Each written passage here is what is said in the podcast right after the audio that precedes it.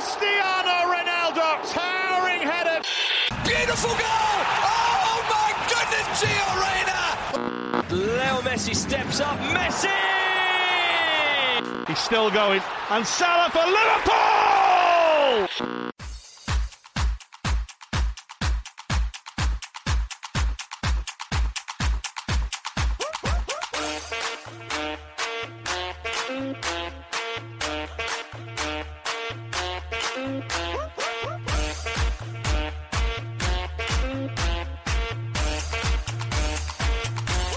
سلام سلام خوش اومدید به اپیزود 42 از فصل پنجم رادیو آفساید من سینا هستم و توی این اپیزود به همراه علی و آراد در مورد لالیگا، بوندسلیگا و سری آ صحبت خواهیم کرد. در اپیزود هفته آینده به جمعبندی پریمیر لیگ و همینطور چمپیونز لیگ خواهیم پرداخت. اگر اولین باره به ما گوش میدین باید بگم رادیو آفساید یه پادکست خودمونیه با تمرکز بر فوتبال اروپا که توش تلاش می‌کنیم از زوایای مختلف به مسائل فنی، حاشیه‌ای پشت صحنه و مدیریتی این بازی زیبا بپردازیم. همینطور گهگاه در مورد وضعیت فوتبال ملی ایران هم صحبت می‌کنیم. رادیو آفساید رو می‌تونین از طریق کست باکس، سپاتیفای، اپل پادکست، گوگل پادکست و بقیه اپلیکیشن های پادگیر گوش بدید. همینطور در توییتر، تلگرام و اینستاگرام هم ما رو دنبال کنید و کانال یوتیوب ما رو هم subscribe کنید که محتوای متفاوتی از پادکستمون معمولا اونجا کار می‌کنیم. و از همه مهمتر این که فراموش نکنین ما رو به دوستانتون هم معرفی کنید. دمتون گرم که با ما گوش میدین. دیگه بریم و بحث این اپیزود رو آغاز کنیم.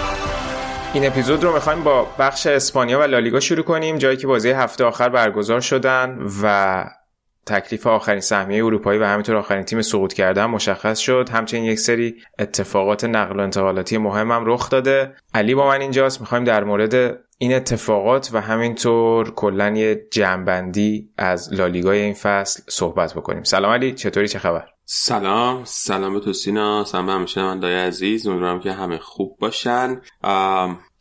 95 درصدش می‌خوام درباره این با حرف بزنیم دیگه. 5 درصدش بقیه چیزایی که گفتی. خواستم یه سری جذابیت ایجاد کنم برای بقیه.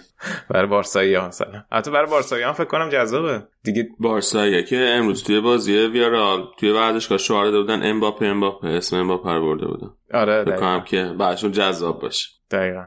خب پس می‌خوای که علکی نرم سراغ بقیه بحثا؟ به قول خودت که می‌گفتی راجع به فیل توی اتاق صحبت کنیم. بیا راجع به فیل توی اتاق یه, یه کله صحبت کنیم از همین اول. فوش خیلی بدی کنار گذاشتم برای فیل توی اتاق ولی حالا. من شنیدمش ولی حالا می‌خوای نگو. داره آره. مثبت 18 میشه. آره. من می‌دونم که خیلی ناراحت بودی این چند روز و واقعا در از یه از یه جایی منم دیگه از ناراحتی تو ناراحت بودم. اولش خیلی ناراحت نبودم و دیدم واقعا ناراحتی. من که باورم نمیشه که از ناراحتی من ناراحت بودی ولی نگو علی این حرفا رو بابا. فکر کردی من خیلی آدم بدتینتی هم شن... شن...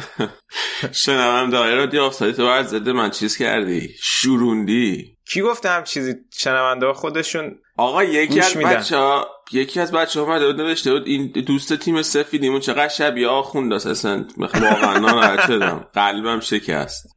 ببین چه کار کردی علی. اصلا بعد باز من اصلا اون اپیزود چیزی نگفتم. من اون اپیزود مظلوم بودم اصلا. تو داشتی من حمله شخصی می‌کردی. همه این چیزا جمع میشه روی هم. باعث میشه که یک چند تا اپیزود دیگه شنونده به ستوه بیاد. هم به سطح میان هم به ستوه میان. می‌بینی؟ آره. آره. بیا بیا خیلی اذیتت نکنیم. که می‌دونم یه سری اکانت fake ساختی. تو کست باکس چیز می‌کنی. نفرت پراکنی می‌کنی نسبت به من. آقا این فصل خیلی استقبال شد از نفرت پراکنی من واقعا ضد نفرت پراکنی بودم. این فصل دیدم ملت خیلی حتی کسایی که مثلا طرفدار لیورپولن میگن چه خوب نفرت پراکنی می‌کنی. چرا آخه واقعا؟ من می‌دونم تو خودت هم بعضی وقتا دوست داری ولی من در این حد دوست نداشتم که روند برنامه اینطور پیش بره.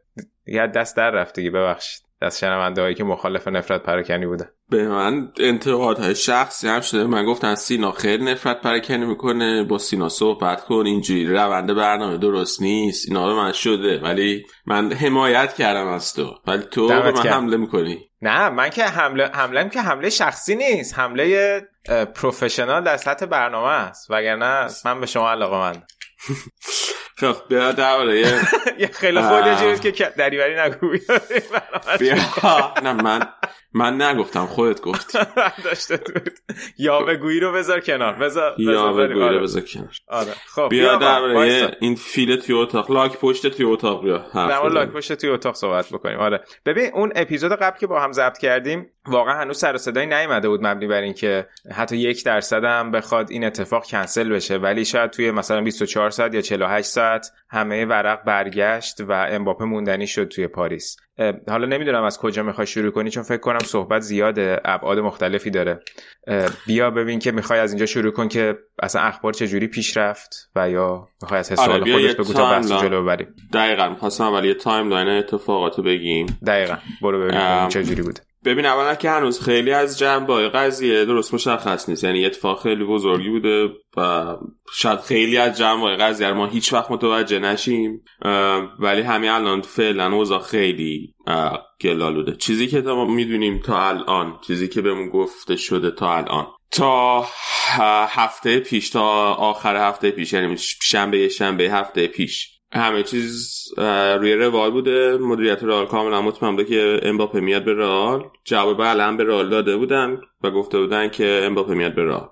ولی امباپه و خانوادش میرن یه سفر قطر که همین قطر سفر کردنشون باعث ایجاد استرس و استراب. تو مدیریت رئال میشه که برای چینا دارن میرن قطر. ما که با صحبت کردیم و اینا که ما بله رو دادن. ببین ایجنت جدا نداره. همین خان... یعنی مادر پدرش که کارشو می‌کنن آره درست. آره ایجنتش مادرش. و همه کارم تا جایی که من می‌دونم مادرش انجام داد بعد وقتی برمیگردن از قطر مادر امباپه دوباره تماس میگه با باشرال و میگه که ما فکرامون رو می‌کنیم و بهتون جواب میدیم. در که قبلا گفته بودن بله ولی دوباره نظرش عوض کرده و گفته ما فکرامون رو می‌کنیم. و این دوباره باعث ایجاد استرس بیشتر میشه. و هی اخبار شروع می‌کنه پیچیدن هی شروع می‌کنه منابع مختلف حرفای مختلف می‌زنن.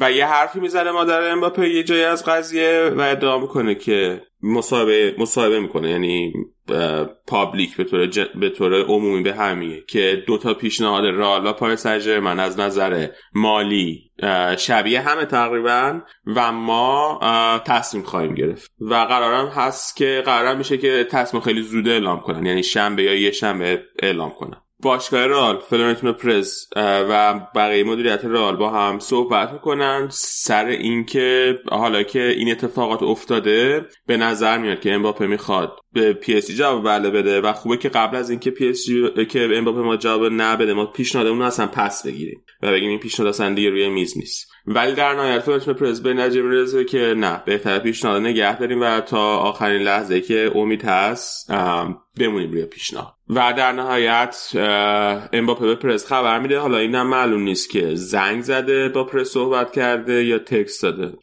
حرفهای مختلف زده بشه. و صورت امباپه به پرس خبر میده که من نمی‌خوام بیام به رال متاسفم. و بعد از اونم خود چند ساعت بعدش اعلام می‌کنن که امباپه به پاریس پیوسته. یعنی با پاریس تمدید کرده قراردادش قراردادی که میگن بسته شده با پاریس. دوباره میگم این الان چیز قطعی نیست. صرفا حرف و حدیثه. صرفا شای است. من خیلی مطمئن نیستم چقدر این حرفا درست. قراردادی که میگن بسه میگن یک قرارداد دو به علاوه یک ساله بسه. یعنی دو سالش قطعیه یک سالش رو خودش می‌تونه تصمیم بگیره که تمدید بکنه یا نکنه. توی این قرارداد سال 100 میلیون یورو به طور خالص دستمزد می‌گیره یعنی 100 میلیون یورو بعد از مالیات. یعنی عملا سال 200 میلیون یورو داره دستمزد می‌گیره. 300 میلیون یورو bonus قرارداد بهش میدن برای خودش. پس یعنی تا اینجا اگر فرض کنیم سه سال میمونه توی PSG 3 تا 200 دلار 600 دلار به علاوه 300 دلار میلیون همه اینا. در مجموع توی سه سال 300 میلیون یورو هزینه روی دست باشگاه پاریس سن ژرمن واسه امباپه و یه صحبت دیگه ای که می‌کنه اینه که به امباپه قول دادن که قدرت بیشتری توی باشگاه پیدا کنه توی تصمیمات ورزشی باشگاه بتونه دخیل باشه و تقریبا یه رولی مثل رول مدیر ورزشی پیدا کنه. حالا احتمالا نوع اون قدرت یه مدیر ورزشی ولی تو حرفاش و نظراتش توی تصمیمات باشگاه دخیل باشه. به طور مثال میگن که از باشگاه خاصه که نیمار رو این تابستون بفروشن. یا بفرستنش یه باشگاه دیگه. یا اینکه مثلا از باشگاه خاصن از باشگاه خاصه که لوناردو رو اخراج کنن و به جاش لوئیس کامپوسو لوئیس کامپوسو بیارن. که اینم جالبه. ببین یه چیزی سر دستمزدش که گفتی این حالا به قول خودت الان واقعا همه اینا روشن نیست. ولی من خیلی جاها هم خوندم که دستمزدش 50 میلیونه. یعنی 50 و 100 خیلی تفاوت داره آخه. آره نمی‌دونم. واقعا من... 100 خیلیه. 100 خیلیه. رئال بیشتر از 50 تا می‌خواسته بهش بده. رئال قرار بوده 25 میلیون یورو بهش بده. 25 میلیون؟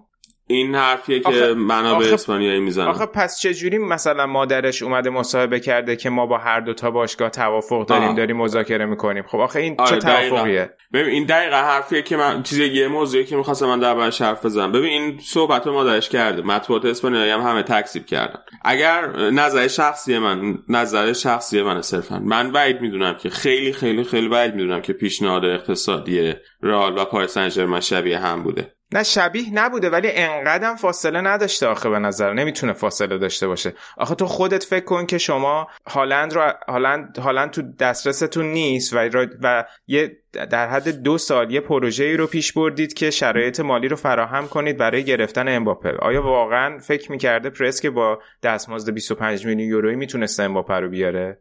وقتی باش اگه اینجوری بوده خیلی توی محاسباتش اشتباه کرده. پس ببین از...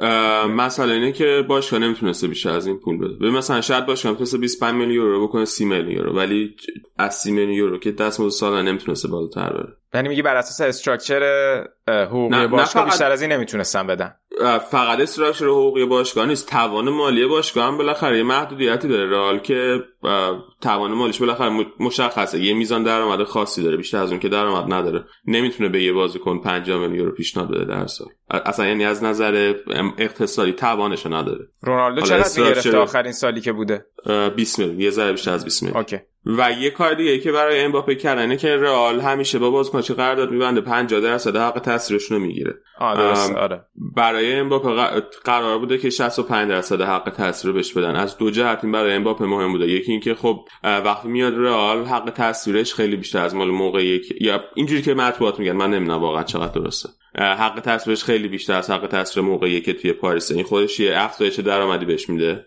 و وقتی 65 درصد باشه حق تصویرش حق پیدا می‌کنه که توی کجاها می‌خواد شرکت کنه توی چه برنامه تبلیغاتی می‌خواد شرکت کنه و توی چه برنامه نمی‌خواد شرکت کنه. اینم به نظر میاد که برای این به شخصی خیلی مهم بوده که این کنترل داشته باشه که توی یه سری از برنامه تبلیغاتی شرکت نکنه. مثلا اینجوری که به نظر میاد تبلیغ کوکاکولا رو اصلا نمی‌خواد بکنه به طور مثال. تبلیغ مثلا بنگاه شرط بندی اصلا نمی‌خواد بکنه. تبلیغ این چیزای جدیدی که اومده توی فوتبال NFT ها توکن NFT ها توکن تبلیغات اینا رو نمی‌خواد اصلا بکنه. یه همچین موضوعاتی هم براش خیلی مهم بوده. ولی خب اینو دوباره میگم. جایی تو جایی که من دیدم پاریس سن ژرمن این حقو بهش داده بوده که هر کاری می‌خواد با تبلیغاتش بکنه. با یعنی با اون جاهایی که اون شرکت هایی که می‌خواد یا تبلیغاتش شرکت نکنه. بنابراین خیلی نکته مثبت نیست برای رال تنها تفاوتش میگم اینه که رال خب بازیکن بیاد توی رئال بازی کنه حق تصریحش احتمال میره بالاتر از موقعی که توی پاریس سن ژرمن بازی می‌کنه. درسته. و رئال می‌گفتن برای بونسی هم که رئال در نظر گرفته بوده. عددهای متفاوتی دیدم. از 50 میلیون دیدم تا 150 میلیون برای بونسی که رئال در نظر گرفته بود. نمی‌دونم کدومش درست. درسته. حالا من پریدم وسط حرفت من فقط در ادای مادرش چیزی بگم. بگو. من فکر می‌کنم که مادرش نظر شخصی من مادرش به خاطر اینه داره کرده که می‌دونسته که می‌خوان پاریس سن انتخاب کنن. و اینه داره کرده که وقتی پاریس سن انتخاب کردن کسی نیاد بگه که به خاطر پول پاریس سن انتخاب شده. یا حداقل یه یه بهونه داشته باشن برای اینکه این حرف رو تکذیب کنن. چون که این حرفی خب قطعا زده میشه و همین الان زده شده. یه یه یه counter argument یه بحث یه دلیلی پیدا کنن که بگن که نه این درست نیست. من فکر کنم که دلیلش یعنی پروپاگاندا مطبوعاتی به نظر میشه آره می‌تونه باشه این. ولیکن از این لحاظ که ببین بالاخره من متوجهم قطعا فاکتور پول اینجا نقش بسیار بسیار بسیار مهمی رو ایفا کرده.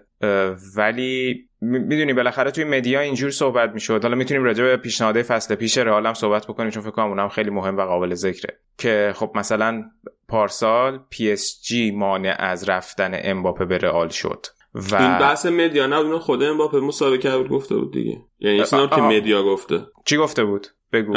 امباپه مصاحبه کرده بود پارسال. فکر کنم یک ماه بعد از اینکه بازار تابستون بسته شد مصاحبه کرد گفته من از پاریس خواستم من اجازه بده که به رئال برم. درسته. این یعنی حرف خود امباپه بود چیزی شایعه نیست. خب okay. پس این صحت داشته کاملا. آره این خودش ادعا کرده بود اینجوری دیگه. درسته.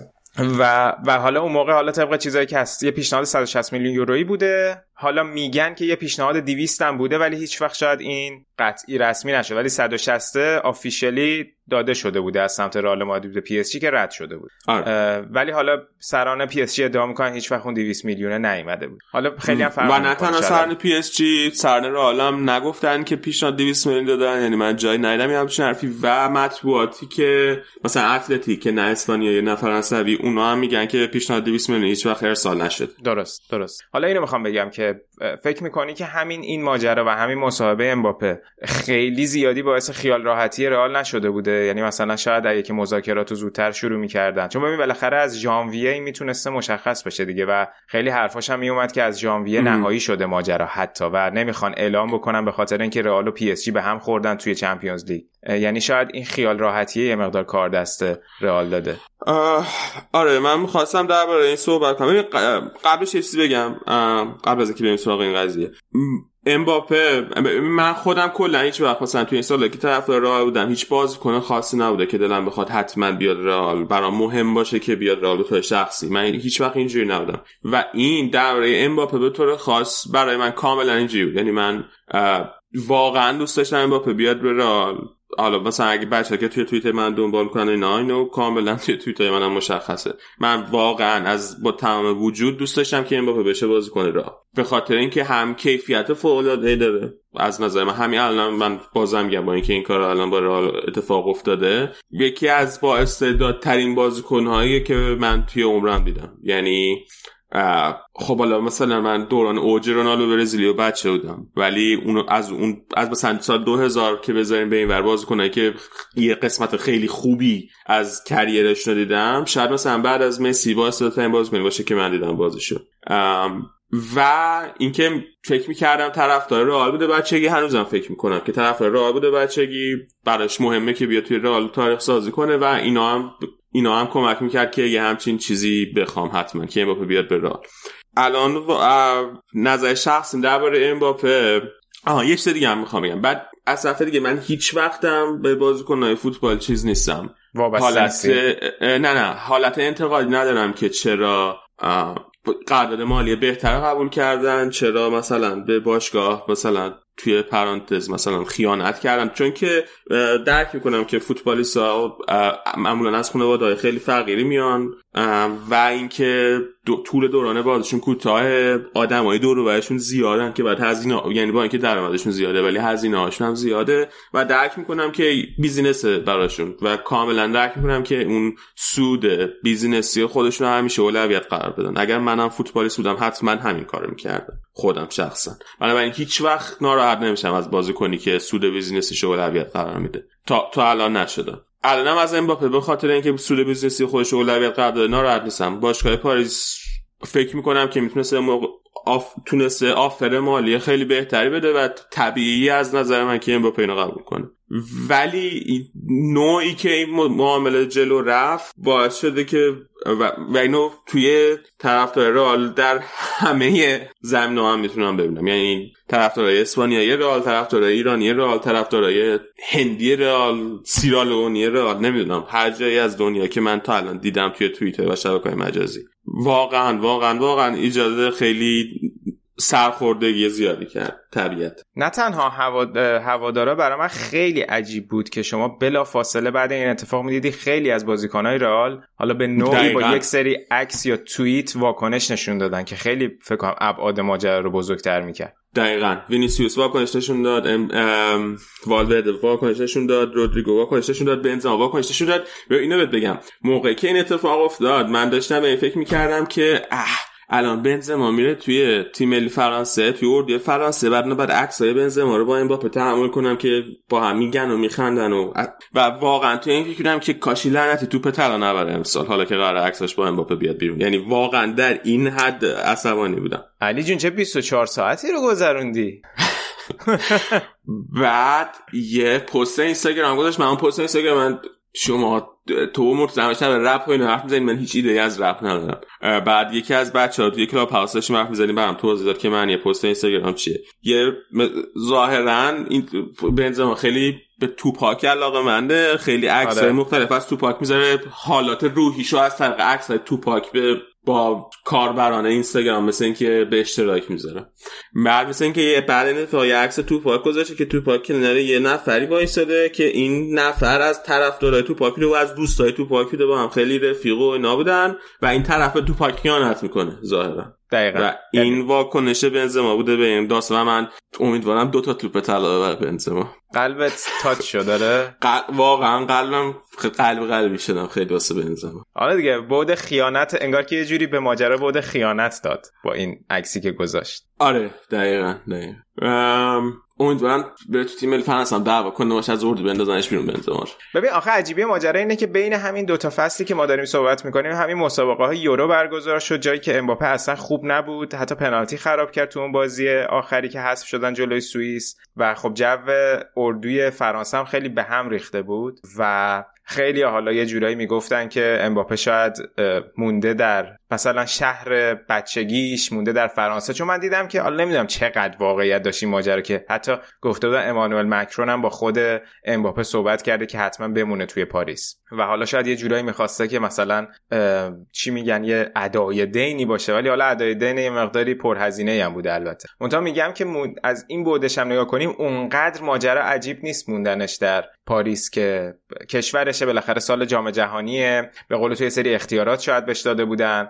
ولی خب این که با اون مصاحبه سال پیشش تناقض داره اینش یه مقدار عجیبه. ولی میگم یعنی اگه که اون مصاحبه رو بذاریم کنار برای من اونقدر واقعا عجیب نیست. و این چیزی هم که تو میگی خیلی منطقیه که خب حالا طرف به خاطر پولم مونده باشه. و فقط همین نیست. یعنی ببین اولا که حالا در پاریس حرف زدی کشورش و اینا رو حرف زدی و پاریس سن خب تا الان چمپیونز لیگ نبرده. ببین اگه امباپه بیاد توی رئال می‌تونست محتمل ترین اتفاقی که می‌تونست بیفته اینه که مثلا Champions League ببره یکی دو تا Champions League حالا ببره مثلا توی دورانش توی رئال. و اون یکی دو تا Champions League که توی رئال می‌خواست ببره خیلی دستاورد بزرگی توی تاریخ باشگاه رئال به حساب نمیاد. اگر می‌خواست توی تاریخ باشگاه رئال دستاورد خیلی بزرگی به حساب بیاد بعد مثلا مثل کریستیانو رونالدو توی 5 سال 4 تا Champions League می‌برد یا مثل دی استفانو بعد 5 تا Champions League پشت سر هم می‌برد. 5 تا جام اروپایی پشت سر هم می‌برد. یا کاری در این سطح و سطوح باید انجام می‌داد. بعد چند سال توپ طلا می‌برد مثلا.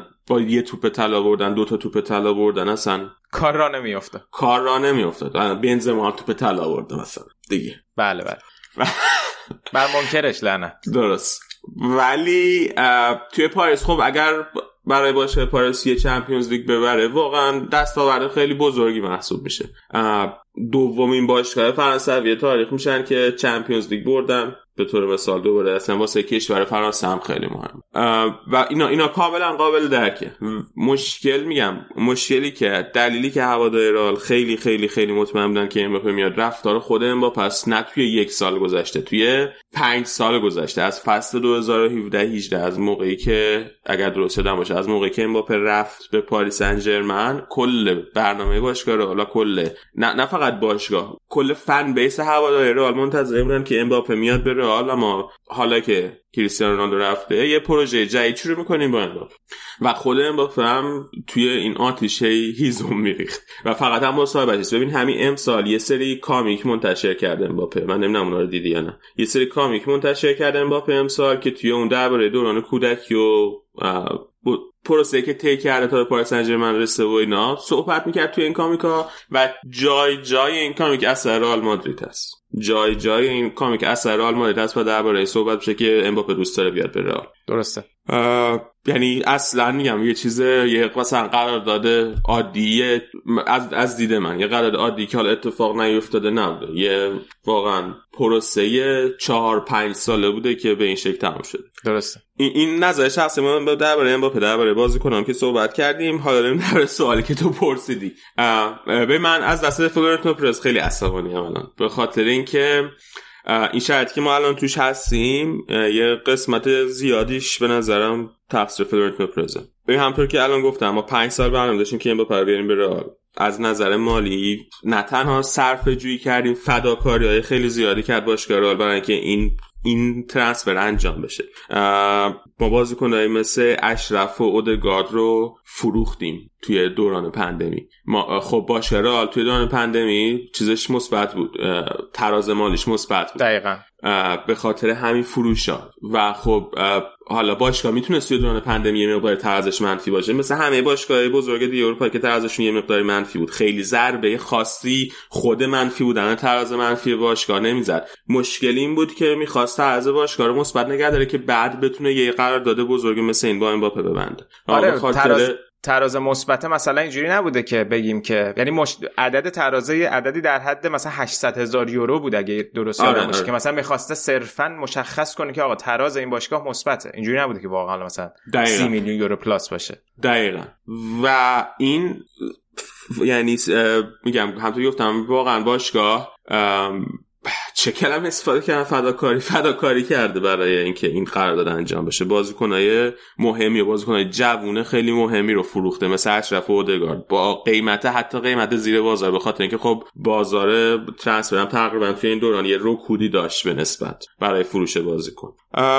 و همه تخم مرغا رو باشگاه توی این سبد چیده بود که امباپه رو بیاره و یک پروژه جدید هولوش امباپه شروع بکنه. ورزشگاه برنابو سال دیگه تموم میشه. وسط فصل دیگه تموم میشه برنابو جدید افتتاح میشه. دوباره برای باشگاه خیلی مهم بود که این پروژه برنابو جدید با یه ترکیب خیلی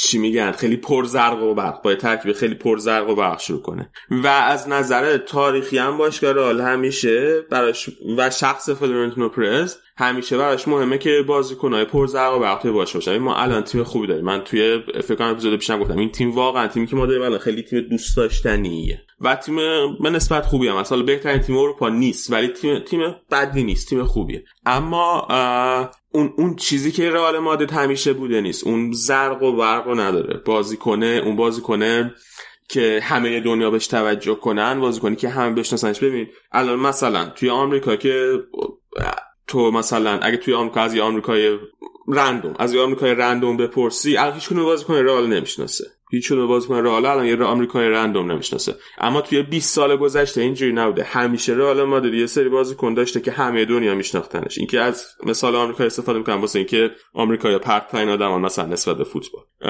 دیوید بکهامو داشته زیدان داشته بعد از اون مثلا کریستیانو رونالدو رو داشته کاکا رو داشته. ولی الان نداره یه همچین بازیکنی. مثلا با اینکه بنزما بازیکن خیلی خوبیه عمل کرده خیلی خوبی توی سه چهار سال اخیر داشته فوق العاده بوده اما اون اون اون recognition جهانی رو نداره.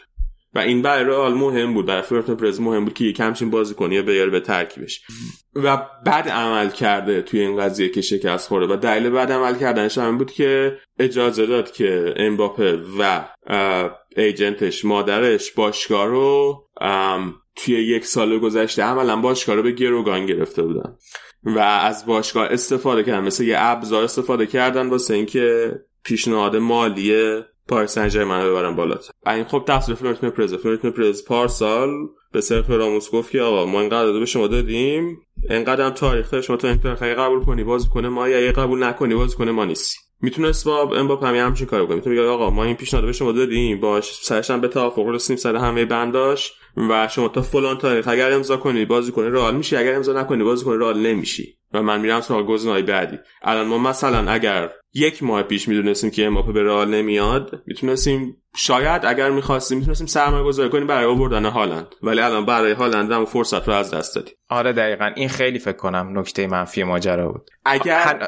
بگو صحبت بکن. اگر که امباپه نمی‌خواسته حتما امضا کنه به خاطر اینکه مثلا نمی‌خواسته هواداره فرانسه رو عصبانی کنه. باشگاه ببین پرز قبلا همچین کار فلورنتینو پرز موقعی که فیگو رو می‌خواسته بیاره رئال یک قرارداد یه پیش قرارداد با فیگو امضا کرده و بهش گفته که آقا شما اگر اومدی رئال این حقوقت این پاداشی که می‌گیری اگر نیومدی رئال حالا که این پیش قرارداد امضا کردی اگر نیومدی رئال باید مثلا اینقدر جریمه بدی. می‌تونسته یه همچین کاری با امباپه بکنه که امباپه اینجوری باعث بشه که امباپه جلوی هواداره پاریس قرار نگیره منافع باشگاه رئال هم حفظ بشه. ولی این کارو هم نکرده. عملا باشگاه رئال رو دو دستی تقدیم کرده به امباپه و agent ش برای اینکه تبدیلش کنه به یه ابزار. و این واقعا جای انتقاد داره.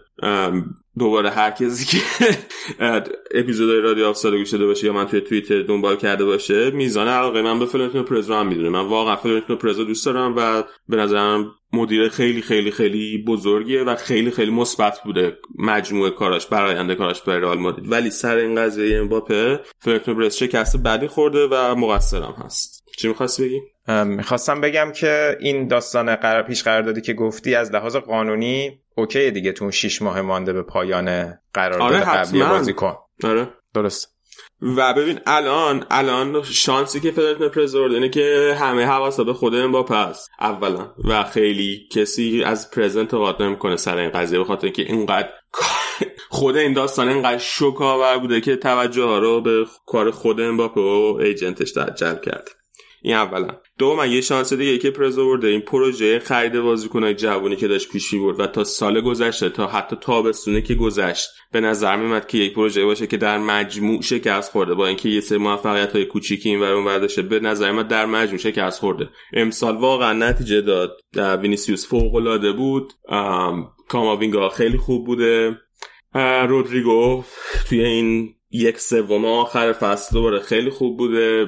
میلیتاو در مجموع فصل خیلی خوب داشته این, این, این نشون میده که این پروژه داره جواب میده و رئال مثلا قهرمان لیگ بشه. و به فینال چمپیونز لیگ هم حالا به هر روشی که بوده رسیده. و اینا باعث میشه که فلورنتینو پرز جایگاه محکم داشته باشه. اما کاملا ممکن بود. یعنی فاصله این که فلورنتینو پرز مجبور به استعفا بشه. با اینکه الان می‌تونه صندلیش رو حفظ کنه بدون مشکل اینه که وینیسیوس افتاد توی سالی که منفجر شد و به سطحی که داره می‌بینیم رسید. اگر وینیسیوس به این سطح رسید ممکن بود که همین الان پرز استفاده داده باشه. اینو من واقعا جدی میگم. این اگر هنوزم فکر می‌کنی ممکنه بکفایر کنه؟ یعنی به اصطلاح یا نه؟ الان نه دیگه. الان نه دیگه احتمالا. مگه نه گذرون دینو ولی واقعا شانس آورد. یعنی من مطمئنم که خودش هم الان می‌دونه که چقدر شانس آورده که وینیسیوس این فصل خیلی خوبه داشت و کاماوینگا خب کاماوینگا هم می‌دونستن بازیکن خیلی خوبه ولی اینکه یه تالنت خیلی خوبه ولی اینکه نشون داد همین امسال که چقدر بازیکن خوبیه. اینکه رودریگو هم خودش نشون اینا واقعا بهش کمک می‌کنه. یعنی کاملا می‌تونست وضعیت جور دیگه پیش بره. درسته. این یه سوالی علی بعضی وقت بعضی هم میگن که این داستان امباپه و سیتی هنوز که هنوز نهایی قطعی نیست. هالند و سیتی. هالند سیتی ببخشید.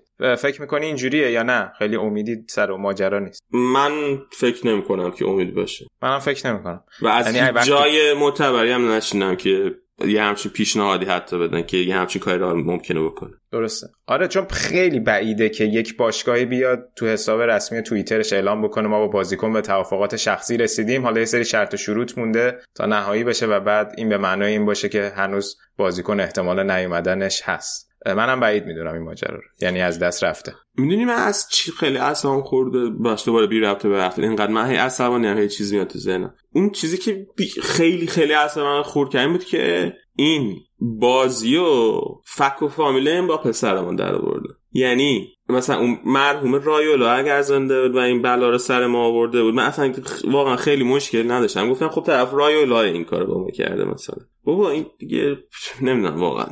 بابا خودت اولش گفتی که این بازیکنات کلی به خانوادهشون می‌رسن و اینا. دیگه طبیعیه دیگه. اون که اونا اینا... بازی کنه اون که اونا به با... خانوادهشون می‌رسن طبیعیه. ولی اینکه خانوادهشون اینقدر زرنگ باشن اون طبیعی نیست.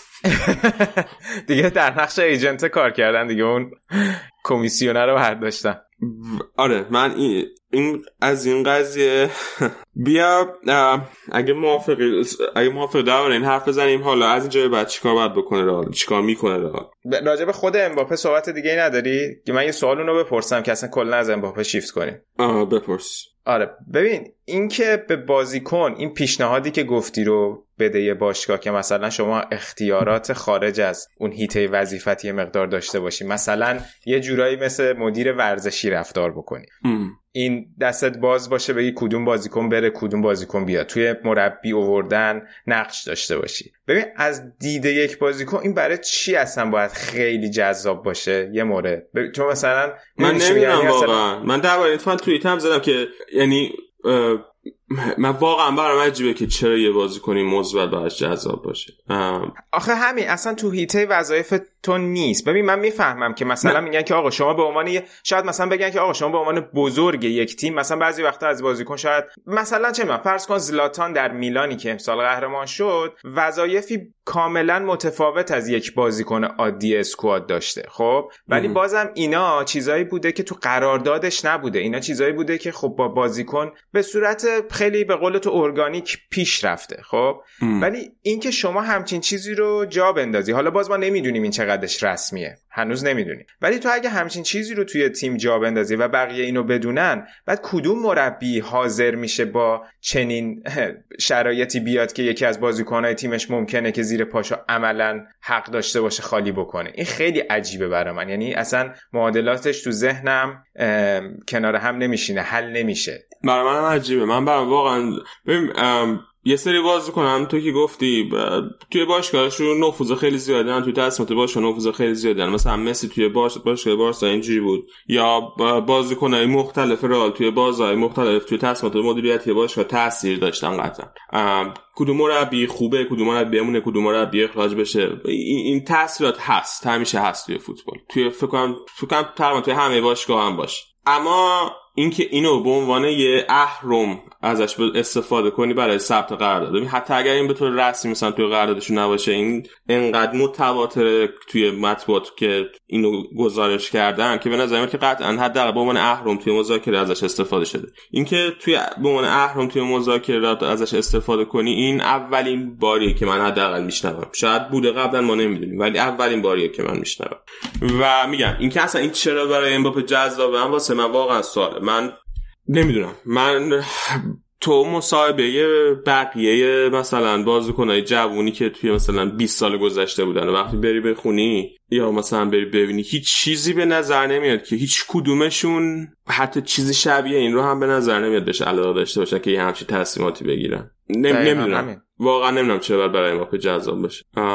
آلده بره باش که پاریس هم حرف بزنیم. از قبل اینکه بریم بزن بزن آره آره بزن. بزنیم تا بعد بریم سراغ رئالم صحبت من الان توی توی این 48 ساعت گذشته دوباره توی توییتر و جای مختلف یه سری چیز دیدم که ما قبلا تا درباره اینا حرف زدیم من واقعا دوباره باید حرف بزنم. یه سری میگن که خب رالم پول خرج کرده توی مثلا 20 سال گذشته 25 سال گذشته منچستر یونایتد هم پول خرج کرده X هم پول خرج کرده Y هم پول خرج کرده. حالا پاریس سن قدرت مالیش بیشتره چه ایرادی داره. اولا درباره اینکه مثلا سال آه یه سری میگن که سال 2000 اولین بار رئال این بازی شروع کرد که بیشتر با حقوقای زیاد بده transfer fee های زیاد بده و بازار رو ناپایدار کرد. اولا بریم درباره یه سال 2000 موقعی که فلورنتینو پرز رئیس رئال شد و پروژه کهکشانی یک رو شروع کرد صحبت کنیم. دو تا اتفاق قبل از اینکه پرز رئیس رئال بشه دو تا اتفاق توی جهان فوتبال افتاده بود که اینا رو باید بهش توجه کنیم. یک اول قانون بازمن تصویب شده بود. دادگاه قانون بازمن رو اعلام کرده بود و از بازیکن ها می‌تونستن به طور رایگان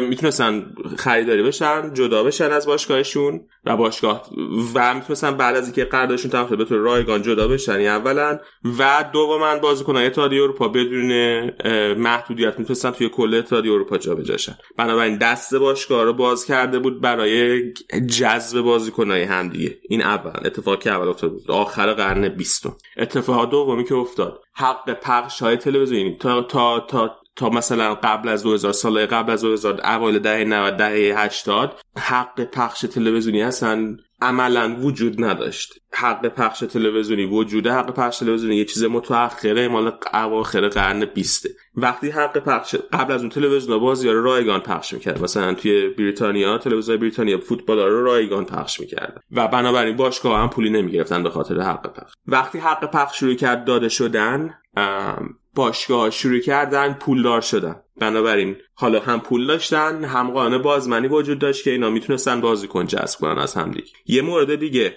اینترنت به وجود اومد. تا قبل از قرن 21 تا قبل از شروع قرن 21 اینترنت وجود نداشت. دهه 80 دهه 70 اینترنتی وجود نداشت. اوایل دهه 90 اینترنتی وجود نداشت. وجود اینترنت یعنی جهانی شدن فوتبال یعنی sponsoring های بالاتر قراردادهای sponsoring رفت بالا هی به طور مرتب رفت بالا و بالا و بالاتر. نبوغ اقتصادی فدراسیون پرز اول 2000 ببین پروژه اول رئال سالهای اول پرز توی رئال یک شکست کامل ورزشی بود خب یک شکست کامل ورزشی بود. به خاطر تصمیمات ورزشی اشتباهی که گرفت. اما همین شخص یه سری تصمیمات اقتصادی فوق العاده گرفت که باشگاه رئال مادرید که یک باشگاه ورشکسته بود عملا با اینکه توی سه سال دوتا چمپیونز لیگ گرفته بود ولی باشگاه رئال ورشکسته بود. نبوغ اقتصادی پرز این بود که فهمید اولین نفری بود که توی دنیای فوتبال هم فهمید و هم تونست عملی کنه که آقا دنیای فوتبال عوض شده مناسبات اقتصادی دنیای فوتبال عوض شده و الان فوتبال می‌تونه این درآمدها رو کسب کنه فقط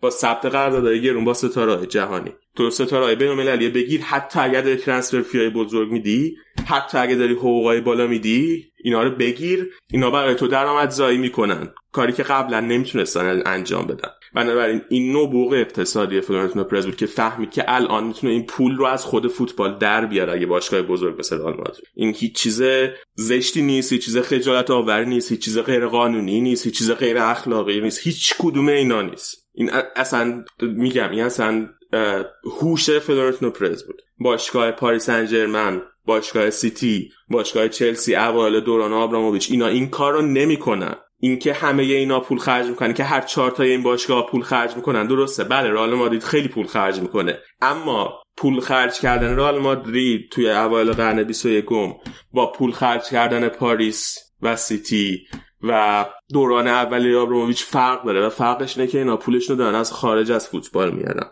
این خیلی خیلی خیلی خیلی خیلی فرق مهمیه. چرا فرق داره؟ اولا فرق اول. ریسک رو برای اینا کشته. یعنی چی؟ یعنی پاریس سن امروز مثلا 500 میلیون یورو میره هزینه می‌کنه برای گرفتن امباپه. امباپه اگر جواب داد اینا سود کردن. امباپه اگر جواب نداد اینا ضرری نکردن. به خاطر اینکه 500 میلیون یورو توی جیب پاریس سن مثل 10000 تومان توی جیب من و شما. میره یه 500 میلیون یورو دیگه خرج می‌کنه واسه یه بازیکن دیگه. ریسک نداره انتخابش. ببین باشگاه بارسا توی مثلا یک دهه گذشته. کلی هزینه کرده. کلی بازیکن خریده. کلی هزینه های گرون کرده که ما هممون بهشون میخندیدیم موقعی که داشتن این کارو می‌کردن. و شکست خورده و الان باشگاه مشکل مالی داره و نمی‌تونه بازیکن بخره درست. خب الان ریسک ریسک کرده و الان داره جواب ریسکشو میده. مسئولیت ریسکشو به عهده گرفته. باشگاه پاریس این مسئولیت به نمی‌گیره. چرا؟ چون 500 میلیون یه میلیارد یورو دو میلیارد یورو. این رقم هیچ فرقی واسه پاریس نداره. ریسک نداره تصمیمات باشگاه پاریس. این خیلی مهمه خیلی موضوع مهمیه. موضوع دوم اصلا پروژه با پاریس سن پروژه سیتی اینا اصلا پروژه ورزشی نیست اینا پروژه سیاسیه. باشگاه رئال که پروژه سیاسی نبوده اول قرن 21 که فلورنتینو پرز پروژه سیاسی نداشته پروژه ورزشی داشته. اینا اصلا پروژهشون ورزشی نیست پروژهشون یه پروژه سیاسیه. پروژهشون سفید یه سری دیکتاتوره توی یه سری کشورهای اطراف خلیج فارس. اصلا اینا شباهتی ندارن به هم دیگه. بله هزینه کردن رئال تعادل بازار به هم ریخته. بازار رو وقتی میگیم تعادل بازار به هم ریخته یعنی تا قبل از اون تا قبل از مثلا فلورنتینو پرز گرونترین بازیکن دنیا مثلا 30 میلیون یورو میارزید. بعد از فلورنتینو پرز بزرگترین گرونترین بازیکن دنیا 90 میلیون یورو میارزیده 70 میلیون یورو میارزه. مثلا زیدان با 70 چقدر؟ با 78 میلیون یورو فکر کنم جابجا شده. بله تعادل بازار از یه جایی برده به یه جای دیگه. خب اما پاریس و پاریس به خصوص پاریس. با باز سیتی و چلسی اینا توی اون دوره که آبراموویچ خیلی خرج کرد اینا بازم یه مقداری منطق بازار رعایت می‌کنن ولی پاریس اصلا منطق بازار رعایت می‌کنه اصلا نمی‌بره. تعادل بازار به یه نقطه دیگه نمی‌بره. تعادل بازار داره کامل نابود می‌کنه. تو هر چ... ببین تو فرض کن که رئال مادرید فقط بخواد یک بازیکن توی squad ش داشته باشه. اصلا 25 تا اسکواد و همه هزینه که می‌خواد واسه 25 تا اسکواد بکنه رو بکنه برای امباپه و بعد 24 تا بازیکن 18 ساله مثلا 10000 یورو بذاره توی ترکیب. همه درآمدش رو بذاره روی امباپه. باز باشگاه پاریس میاد پول می‌ذاره و اون پیشنهاد رئال شکست میده از نظر اقتصادی. یعنی اصلا تعادل بازار کامل از بین می‌بره. این اصلا شبیه هم نیستن. انقدر هی نگید اینو حرفا که اینا شبیه هم واقعا اصلا منو خورد می‌کنه اینا هیچ شباهتی به هم دیگه ندارن. نه از نظر جنبه اقتصادشون به هم شباهت دارن. نه از نظر انگیزه های سیاسی که پشت این پروژه هست به هم دیگه شباهت این اصلا هیچ شباهتی به هم دیگه ندارن. و بعد الان تباس رفته شکایت کرده توی لالیگا به عنوان از طرف لالیگا شکایت کرده به به هر جا پیدا کرده شکایت کرده از باشگاه پاریس سن بعد حالا تو هر جا این جایی که شکایت کرده بری نگاه کنی همشون توش باشگاه پاریس شریک توی مدیریتش و ریاستش. به لیگ فرانسه شکایت کرده. خب آخه اصلا لیگ فرانسه اگر پاریس سن منو محروم کنه محکوم کنه اصلا لیگ فرانسه نابود میشه. به authority های فرانسه به دولت فرانسه شکایت کرده به دادگاه فرانسه شکایت کرده. خب ایمانوئل مکرون خودش زنگ زده به امباپه که بمون توی پاریس. رفته به یوفا شکایت کرده. خب آخه آقای خاویر تباس. یوفا اصلا خنده داره. ناصر خلیفی توی برد یوفا میشینه. اومد توی برنابو بعد اینکه با اون رفتار رو کرد هنوز که هنوز یه دادگاه براش تشکیل نداده یوفا به خاطر رفتارش برنابو به کی شکایت می‌کنی؟ بعد بعد بیانیه می نویسه که سوپر لیگ و ناصر خلیفی شبیه هر دو به یک اندازه برای فوتبال خطرناکن. نه. نیستن واقعا نیستن. آقا تو پروژه سوپر لیگ هر نظری که می‌خوای درباره پروژه سوپر لیگ داشته باش در نهایت کار یه سری باشگاه ورزشی هن که یه یه پروسه یه پروژه ورزشی پیشنهاد اصلا پروژه ورزشی بد اصلا پروژه ورزشی خیلی بد. چه شباهتی داره به ناصر خلیفی؟ اینا اینو کجا شبیه هم به یه مقدار خطرناکن برای فوتبال؟ اصلا واقعا باور نکردنی این حرف خود اون پروسه شکایت تباس کلش خنده داره. اینکه تو تو مثلا با تازه دوتا باشگاهی که توی لیگ خودت داری در یک بازه سر همین قضیه سوپر لیگ جنگ و جدال داری مشکلات خاص خودتو داری. بعد حالا بلا فاصله چند ساعت بعد از اینکه بازیکنه به یک باشگاهی که تو حالا رئیس اون سازمان لیگش هستی نرفته همچین واکنش تندی رو میدی؟ و چیزی که تازه ماجرا رو عجیب می‌کنه اینه که به قول تو تا تو توی بازه شما توی تیم هم بودین در جا داستان سوپر لیگ کنار چفرین و حالا الان به قول تو میری از همه جا شکایت می‌کنی. کلا واکنش عجیب بود. یعنی شاید از اون چیزایی بود که تا حالا ندیده بودیم توی فوتبال که رئیس یک لیگی بابت اینکه یه بازیکنی به تیمش نیومده از یک تیم دیگه در یک کشور دیگه شکایت کرده. حالا داستان چیزشو می‌ذاریم کنار. ببین این واکنش هم خیلی سریع اتفاق افتاد. یعنی تمام هم این بود که آقا این توی این باد خوابیده بوده شاید یه مدتی که ایول الان هالند و امباپه این فصل قراره بیان ما یه دوگانه دیگه داریم و توی بارسا و رئال که خب خیلی احتمالا یعنی واقعا خام بودن این آدم نشون میده توی این زمینه دیگه. خیلی خنده داره. آها یه موضوع دیگه. یکی دیگه می‌گفت که یعنی نه یکی دیگه من خیلی دیدم. هم هم هم بین مثلا توی شبکه اجتماعی هم بین فارسی زبان هم بین غیر فارسی زبان بین غیر فارسی زبان که خب اگر مثلا ایلان ماسک هم بیاد مثلا یه باشگاه فوتبال بخره بعد پولش رو بریزه توی باشگاه فوتبال مثل اتفاقی میشه که برای پاریس سن میفته. بله درسته. اگر ایلان ماسک بره مثلا الان بره والنسیا رو بخره مثلا. ایلان ماسک بره والنسیا رو بخره بعد با کل قدرت مالیش والنسیا رو حمایت کنه و اینو هی پول بریزه توی باشگاه والنسیا. بله درسته. باشگاه والنسیا هم کاری که اون وقت داره ایلان ماسک می‌کنه میشه عین کاری که داره پاریس سن می‌کنه از نظر اقتصادی. اما تفاوتش اینه. ایلان ماسک این کارو نمی‌کنه. چرا ایلان ماسک این کار نمی‌کنه؟ به خاطر اینکه ایلان ماسک در نهایت یه تاجره که انگیزهای تجاری داره انگیزهای اقتصادی داره. این کار کردن واسه ایلان ماسک سود مالی نداره. الان پای سنجرمن این کارایی که داره می‌کنه برای سود مالی سود اقتصادی نداره. پروژه سیاسی داره داره این کارو می‌کنه به خاطر یک پروژه سیاسی. ایلان ماس اون انگیزه سیاسی پشتش نداره. بنابراین این, حالا... این تفاوت ها یه لحظه وایسا این تفاوت ها خیلی تفاوت های مهمیه. مسئله فقط این نیست که فلانی اومد یه باشگاه خرید پول ریخت دوش پولش دوست داره حال می‌کنه. این فلانی آقای امیر قطر اون یکی آقای امیر امارات اون یکی آقای آبراموویچ که میره باشگاه می‌خره اینا پروژه سیاسی دارن. فرق می‌کنه با یه پولداری که مثلا با نمی‌دونم ایلان ماسک و بیل گیتس و اینا که بیان باشگاه بخوان فرزن بیان یه روزی باشگاه بخرن اینا با هم فرق کنه. اینا انگیزه سیاسی دارن اونو انگیزه سیاسی ندارن ثروتمند عادی که بخواد پول رو همینجوری بریزه تو باشگاه و بسوزونه. حالا ایلان ماسک specific گفتی اون می‌تونه انگیزه های غیره حالا سیاسی نباشه انگیزه های دیگه اعتباری باشه. لزوما حالا انگیزه تجاری هم نیست می‌تونه چیز اعتباری داشته باشه برای خودش image ساختن باشه. مثلا میگم. ولی اون قضیه ای هم که میگی که اینا بی ریسک خرج می‌کنن ببین این بودش هم هست. اینا اومدن پاریس رو چند خریدن؟ یادم میسی عدد خیلی عجیب غریبی خریدن پایین. مثلا 100 میلیون یورو اون موقع که خریدن باشگاه.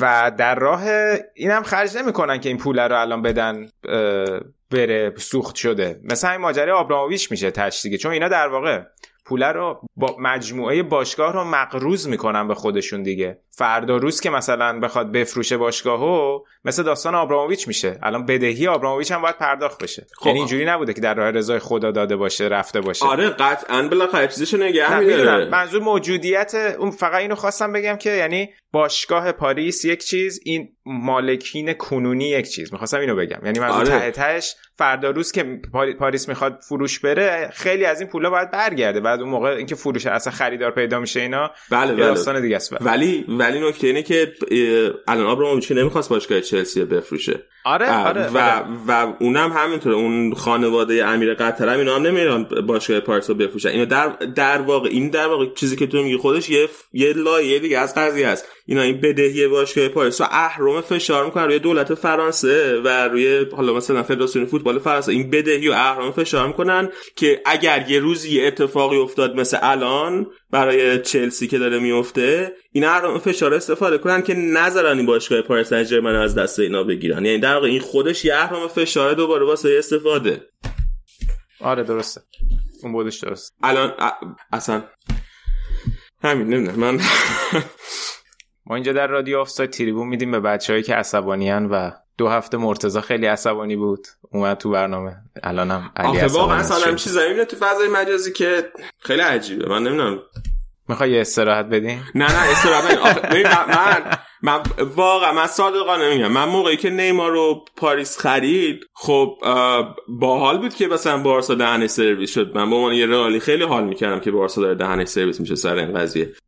با این همه میفهمیدم که چه اتفاق داره میفته و واقعا خیلی چیز نبودم.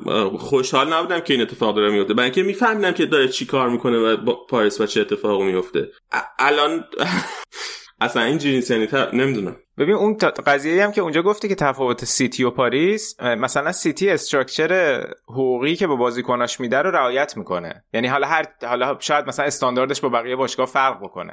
ولی یه, یه چارچوبی داره که حتی برای هالند هم اون چارچوب رو نشکست. یعنی چیزی فراتر از دیبروین مثلا بهش نداد. ولی واقعا کاری که پاریس می‌کنه بی حسابه آره اون حالا هفته پیشم تو گفتی خیلی خرج کردم ولی من کماکان موافقم که یعنی به این نظر نه نه. خیلی خرج نه من میگم که اولا که ما میگم بازم ما این اونا قرارداداشو جز ندونیم این که واقعا به حالا چقدر میده الان پاریس داره به طور رسمی به مسی چقدر میده؟ یه سود 20 25 میلیون در فکر کنم داره میده به طور رسمی به مسی. اما هزار یک قرارداد جانبی دیگه داره. پس ما اولا جزئیات قرارداد هالند با سیتی نمی‌دونیم. اما یه نکته که سیتی داره سیتی به خاطر اینکه قطعا خیلی بهتر از پاریس خرج کرده. خیلی یعنی معقول تر و توی چارچوب تر خرج کرده. دلیلش من فکر کنم اینه که نظر شخصی منه. دلیلش فکر کنم اینه که اینا به خاطر اینکه توی لیگ برترن که یه لیگ چارچوب داره مثل مثل فرانسه نیست. لیگ فرانسه به خاطر اینکه لیگ ضعیفی بوده موقعی که پاریس سن اومده توش به نسبت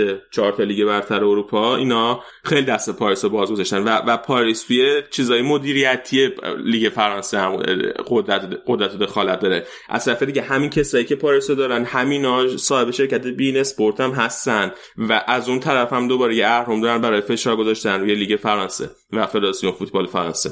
سیتی اینجوری نیست. سیتی انقدر قدرت نداره توی انگلیس. برای همین مجبوره با احتیاط بیشتری هزینه کنه.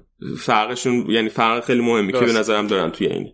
درست. آره. اما سیتی هم قطعا توی این سال الان چند وقت پیش این Deloitte چیز شده بود لیست پردرآمدترین باشگاه سال رو سال 2021 خب سیتی اول بود توی اون لیست توی اون صدر اون لیست بود. خب احمقانه است. بحث sponsorship های fake ی که آره sponsorship fake میره این احمقانه است که یک باشگاهی که مثلا وقتی مقایسه بکنی احمقانه است. همین. بیا, بیا, بیا خیلی سریع بازسازی رئال الان صحبت بکنیم. حالا که امباپه نیومده به رئال رئال مقدار پول نقد دست داره که می‌تونه هزینه کنه. از نظر فرپلی مالی هم کاملا باز دستش برای هزینه کردن.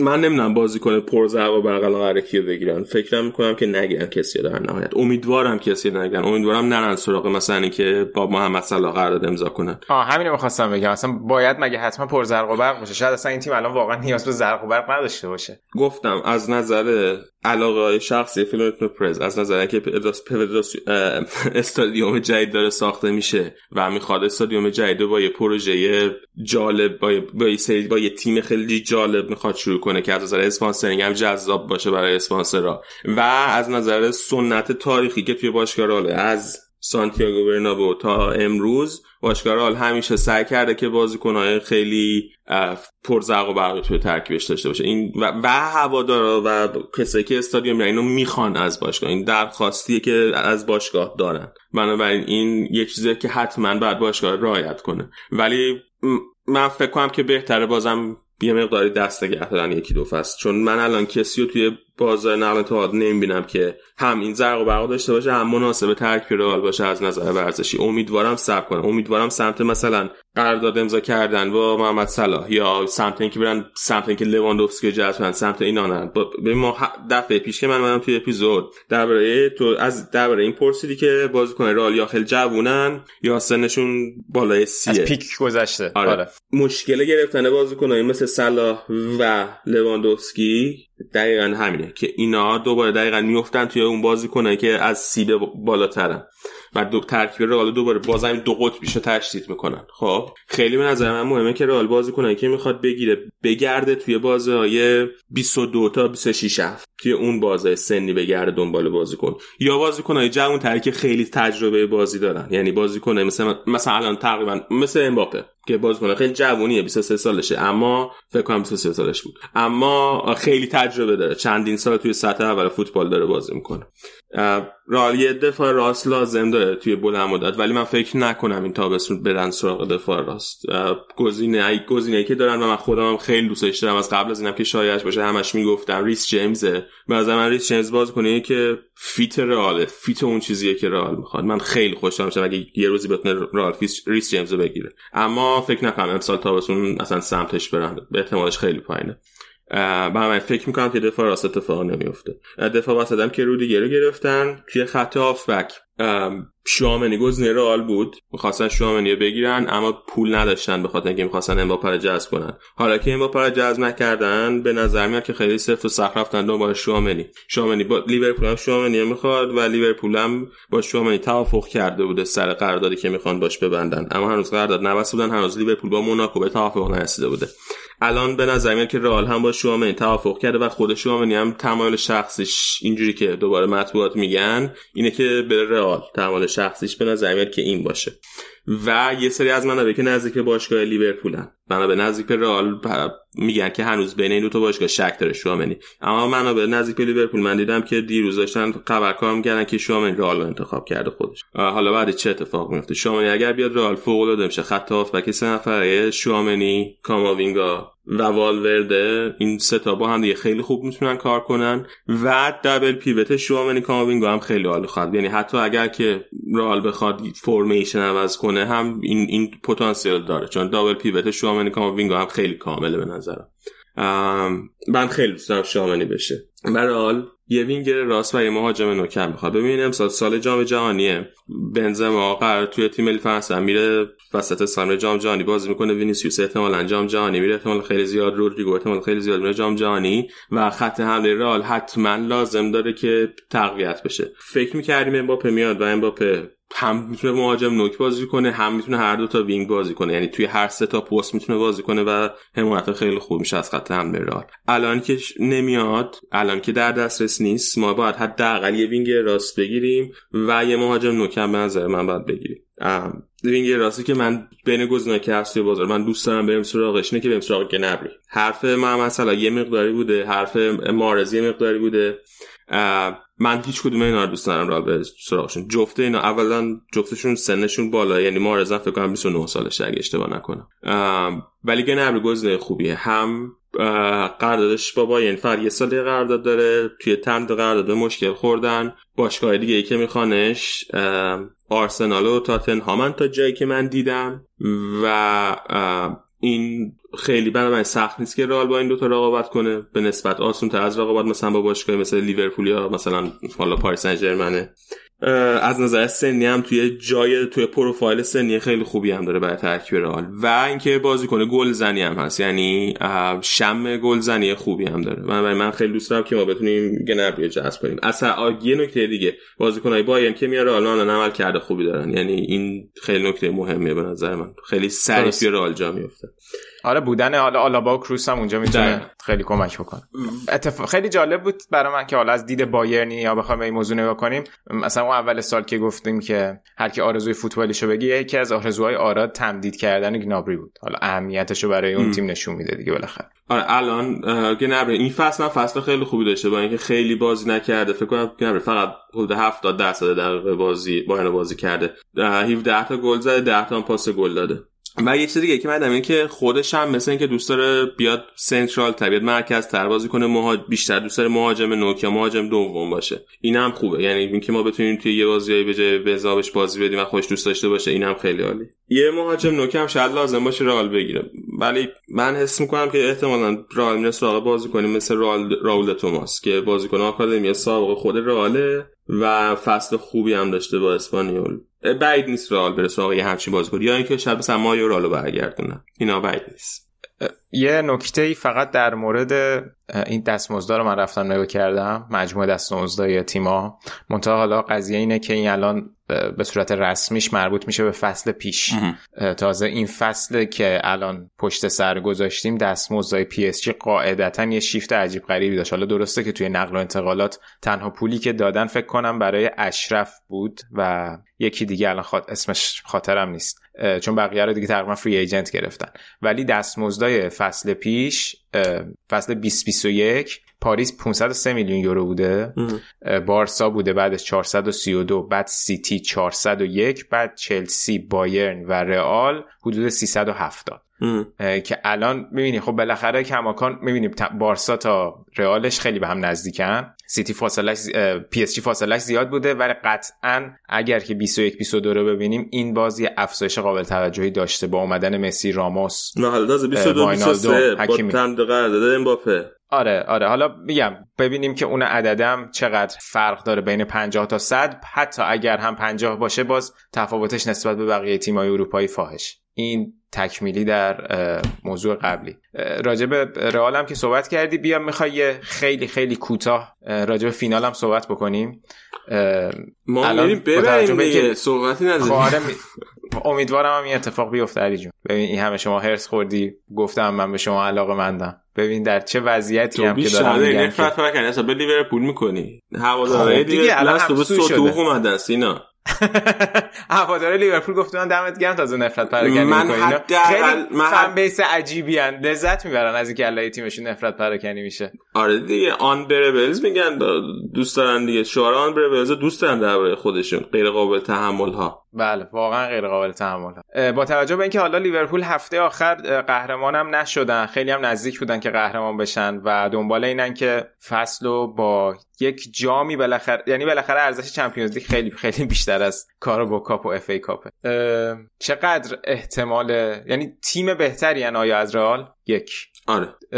دو اینکه آیا این تیم بهتری بودن خیلی ادوانتج زیادی اینجا ایجاد کرده به نظرت از لحاظ روحی؟ نه. نه. یه کلمه اجاب بسیار من ب... ب... اون موقع داشتیم پیش بینیم که در نیمه نه من گفتم که ما اگه سیتی ببریم حتما لیورپول هم شکست بدیم اگه یادت باشه. هنوزم من فکر کنم ما لیورپول می‌تونیم شکست بدیم. چون که فکر می‌کنم نقاط قوتمون match خیلی خوبی داره نقاط ضعف لیورپول. و, و البته نقاط قوت لیورپول هم match خیلی خوب داره نقاط ضعف ما ولی آره. من فکر کنم مثلا وینیسیوس فضای پشت سر ترنت رو خیلی خوب می‌تونه ازش استفاده کنه. به به. و پریشیچش استفاده کرد دیگه وینیسیوس استفاده می‌کنه. نه خیلی جالبه برای من بدونم که چه جوری می‌خواد از ترنت تو این بازی استفاده بکنه. من با بچه به لیورپول که هم زدن گفتن که همون روش عادیشون می‌خوان ادامه بدن و کاری که می‌کنه تو اینه که خط و که رئال شاید پرس می‌کنن که نتونه پاس دقیق درست ببینی درست نظر بچه لیورپول. ولی من فکر کنم که من بازی قشنگی میشه به نظرم. به من نمی‌تونم بگم کدوم تیم آندرداگه از لحاظ تو ذهن خودم معادلش رو بخوام بچینم. ولی اینجوری هم نیست که واقعا لیورپول خیلی دست بالا رو داشته باشه. اصلا اینجوری نیست. به خصوص که تک بازی فینال بازیکنهای رئال.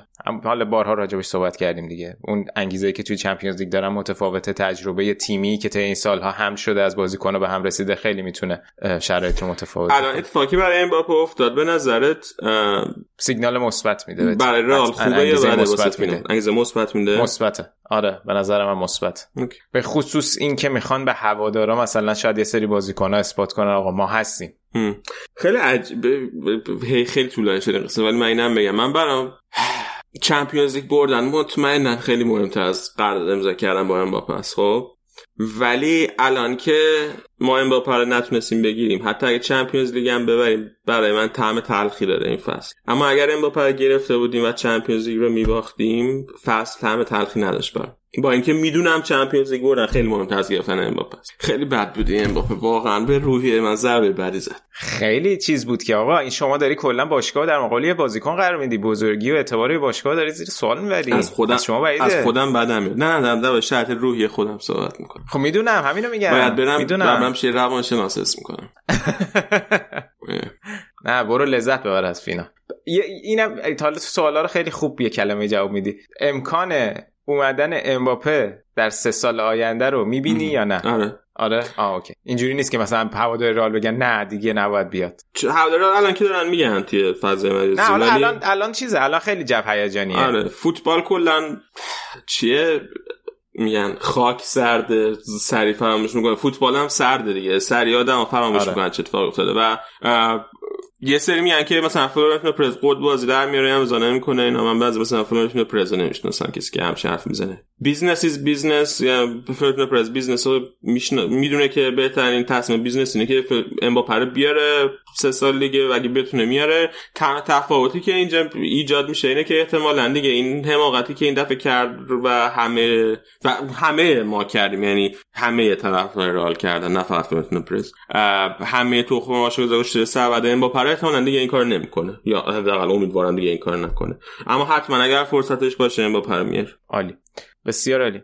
حالا بحثمون می‌خواستیم که یه مقدار راجع به مسائل دیگه لالیگا حرف بزنیم. خیلی طولانی شد. یکی هم کوتاهش من فقط سعی در بار حرف بزنم. یه ذره. آره همین کوتاه. همین. در مورد نه نه می‌خوام می‌خواستم همینو بگم اصلا. بریم راجع به این بارسا یه مقدار صحبت بکنیم. بازی آخرشون هم که دو هیچ مقابل ویارال باختن و باعث شد که ویارال سهمیه لیگ کنفرانس بگیره.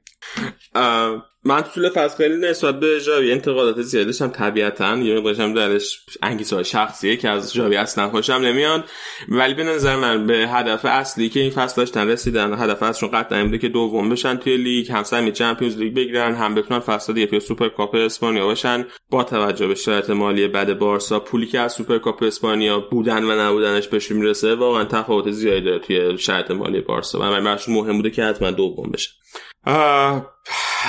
حسبشون از لیگ اروپا بد بود براشون یه مقداری ولی و یه ز...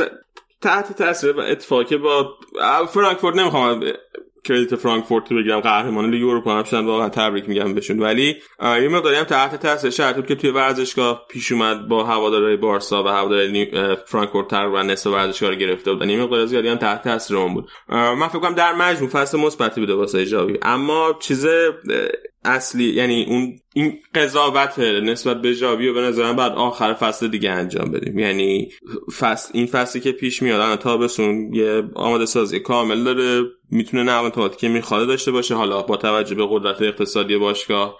و ببینیم چی کار می‌کنه. من هنوز فکر می‌کنم که شکست می‌خوره تو پروژش ولی منصفانه بخوام نگاه کنم الان نمیشه قضاوت کرد درباره کاری که کرده خیلی. با اینکه نتیجه که گرفته مثبت به من یه نسبت به یه سری نقل انتقالاتشون بدبینم اینا که انجام دادن و اینا که حرفش هست که می‌خوان انجام بدن. ولی آخر فصل دیگه بعدی چیکار می‌کنه آره راجع به نقل انتقالاتشون حالا دیگه مفصل حرف زدیم اپیزود قبلی. اونقدر فکر نمی‌کنم اتفاق جدیدی افتاد توی این چند روز. نه نه. فقط هی دارن به چیز نزدیک تر میشن دیگه. هی دارن به لواندوفسکی نزدیک تر میشن. امروز من دیدم agent لواندوفسکی زاهاوی هم مصاحبه کرده بود. یه ذره با بایرن یه ذره توپیده بود به بایرن که چرا اینا اجازه نمیدن لواندوفسکی به رویاش برسه و از این حرف. به نظر میاد احتمال زیاده که لواندوفسکی بگیره آره.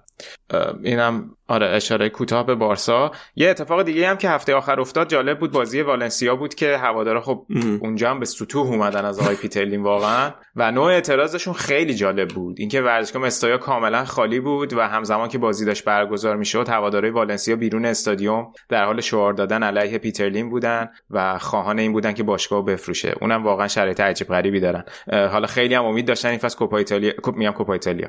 کوپا دل هم ببرن که اونم نبردن و بازم بدون جام تموم کردن فصل و شرایط خوبی نداره. بوردولاس هم احتمالش خیلی زیاده که از باشگاه جدا شه. بوردولاس مصاحبه کرد فکر کنم تو کنفرانس مطبوعاتیش بود. گفت که باشگاه من گفته که مجبورم سال 60 الی 70 میلیون 60 الی 70 گفت یا 70 80 نه 70 میلیون یورو بازیکن بفروشه. و لازمه که درآمدزایی کنه. از طریق فروش بازیکن که من نمی‌دونم من کل اسکواد والنسیا نمی‌دونم. قیمتش چنده. که بخوان 70 میلیون بفروشن. و بوردولاس گفت من باشگاه گفتم که ایراد نداره. ما می‌تونیم 70 میلیون بازیکن بفروشیم. و منم مشکلی ندارم با این قضیه. اما این بازیکنایی که میفروشیم رو باید براشون جانشین بخریم و بعد در زمینه با من همکاری کنه.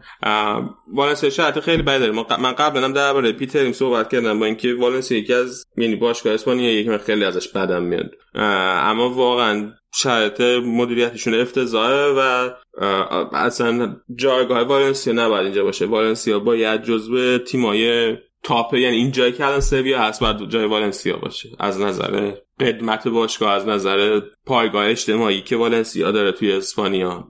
جایگاه والنسیا جزو تاپ فور اسپانیا و الان این وضعیتی که دارن اصلا خوب نیست. نه واسه فوتبال اسپانیا خوبه نه واسه خوب طبعا خود والنسیا. ببین دو تا بازیکن حرفش هست بین والنسیا و بارسا رد و بدل بشه. یکی گونزالو گودسه که فکر کنم یه 40 میلیون یورو قیمت گذاشته بودن.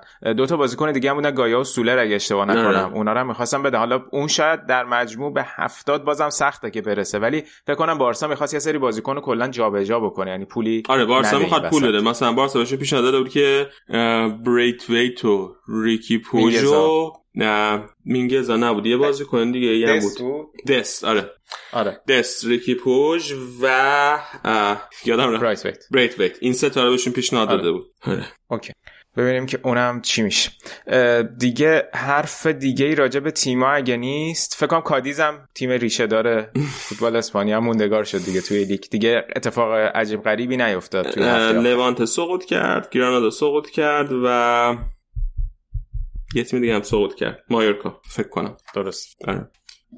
بیا علی بیا برای پایان این اپیزود و لالیگا. یه سری سوالی که آخر فصل همیشه مطرح میشه و راجعش صحبت می‌کنیم و ازت بپرسم تا نظرتو بدونم. فکر کنم جالب باشه.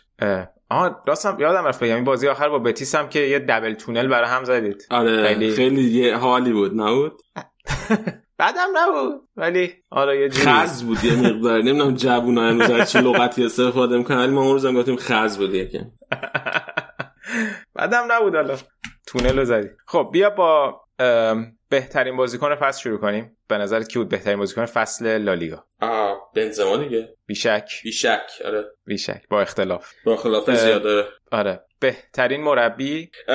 ببین بهترین مربی که خب حالا آنچلوتی قهرمان شده کاری نداریم. ولی من بهترین مربی سرمربی ختافه رو انتخاب می‌کنم کیکه سانچز فلورس. توی شرایطی تیمش رو تحویل گرفت که از هشت بازی اول فصل فقط.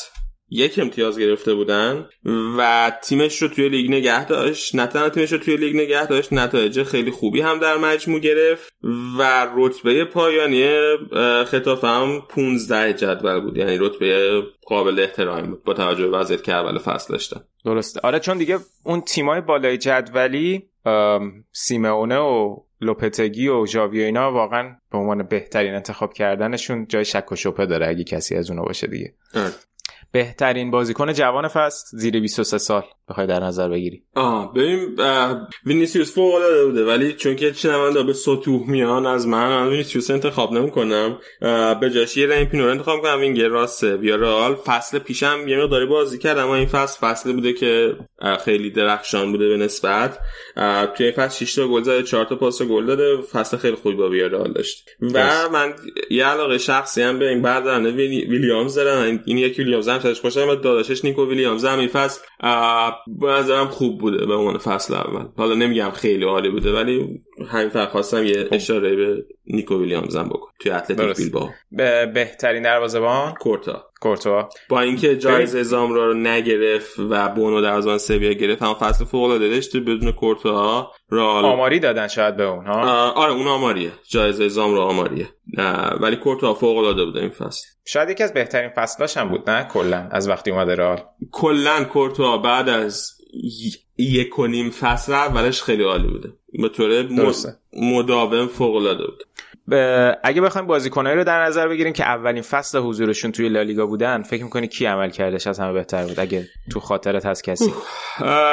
این خیلی سخته. ببین اوبامیانگ آمار گل زنی خیلی خوبی داشته اما از من بازیکن خوبی نبوده برای بارسا هستن توی بازی که نگاه می‌کنی. با اینکه آمار گل زنیش فوق العاده یعنی از نظر گل به دقیقه بازی فکر کنم فقط بنزما ازش بهتره توی کل لیگ. گزینه دیگه اینا چرا؟ چرا گزینه دارم آلابا رو من انتخاب می‌کنم. به خاطر اینکه خط دفاع خط دفاع بی صاحب و بی سر سامونه بود ولی به نسبت خوب جمع کرد. با اینکه هیچ وقت سرخیو راموس نمیشه ولی خوب جمع کردن خط دفاع رالو با کمک میلتو آره انتخاب جالبی بودی.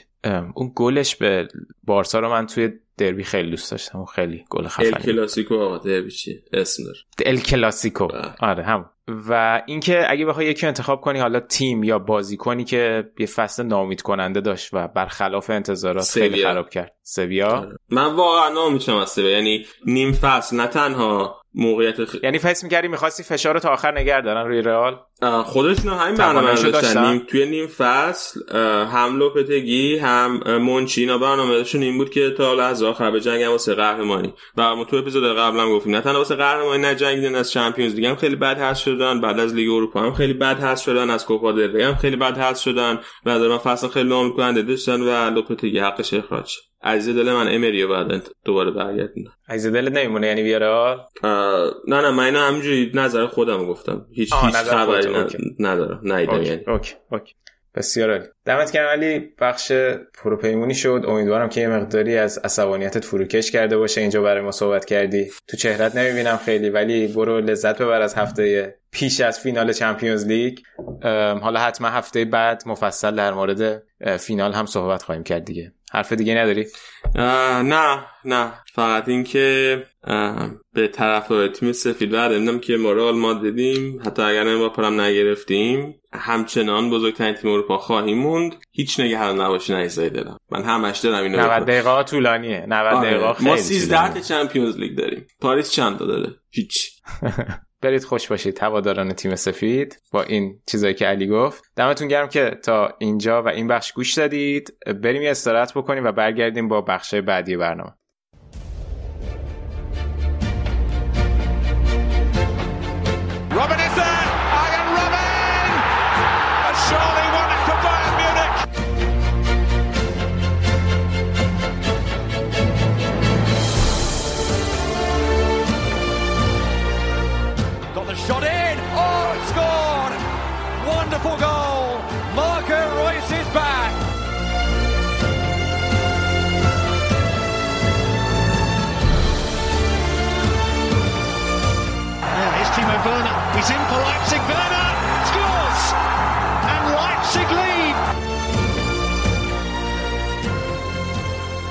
می‌رسیم به بخش آلمان جایی که یه سری فینال و قهرمانی و این صحبت ها داریم و آلمانی که فصل بعد تعداد سهمیه هاش توی اروپا افزایش پیدا کرده و می‌خوایم راجع به قهرمانی آینتراخت و همینطور قهرمانی لایپزیگ صحبت بکنیم و یک سری اخبار و حواشی مختلف آلمان در هفته اخیر.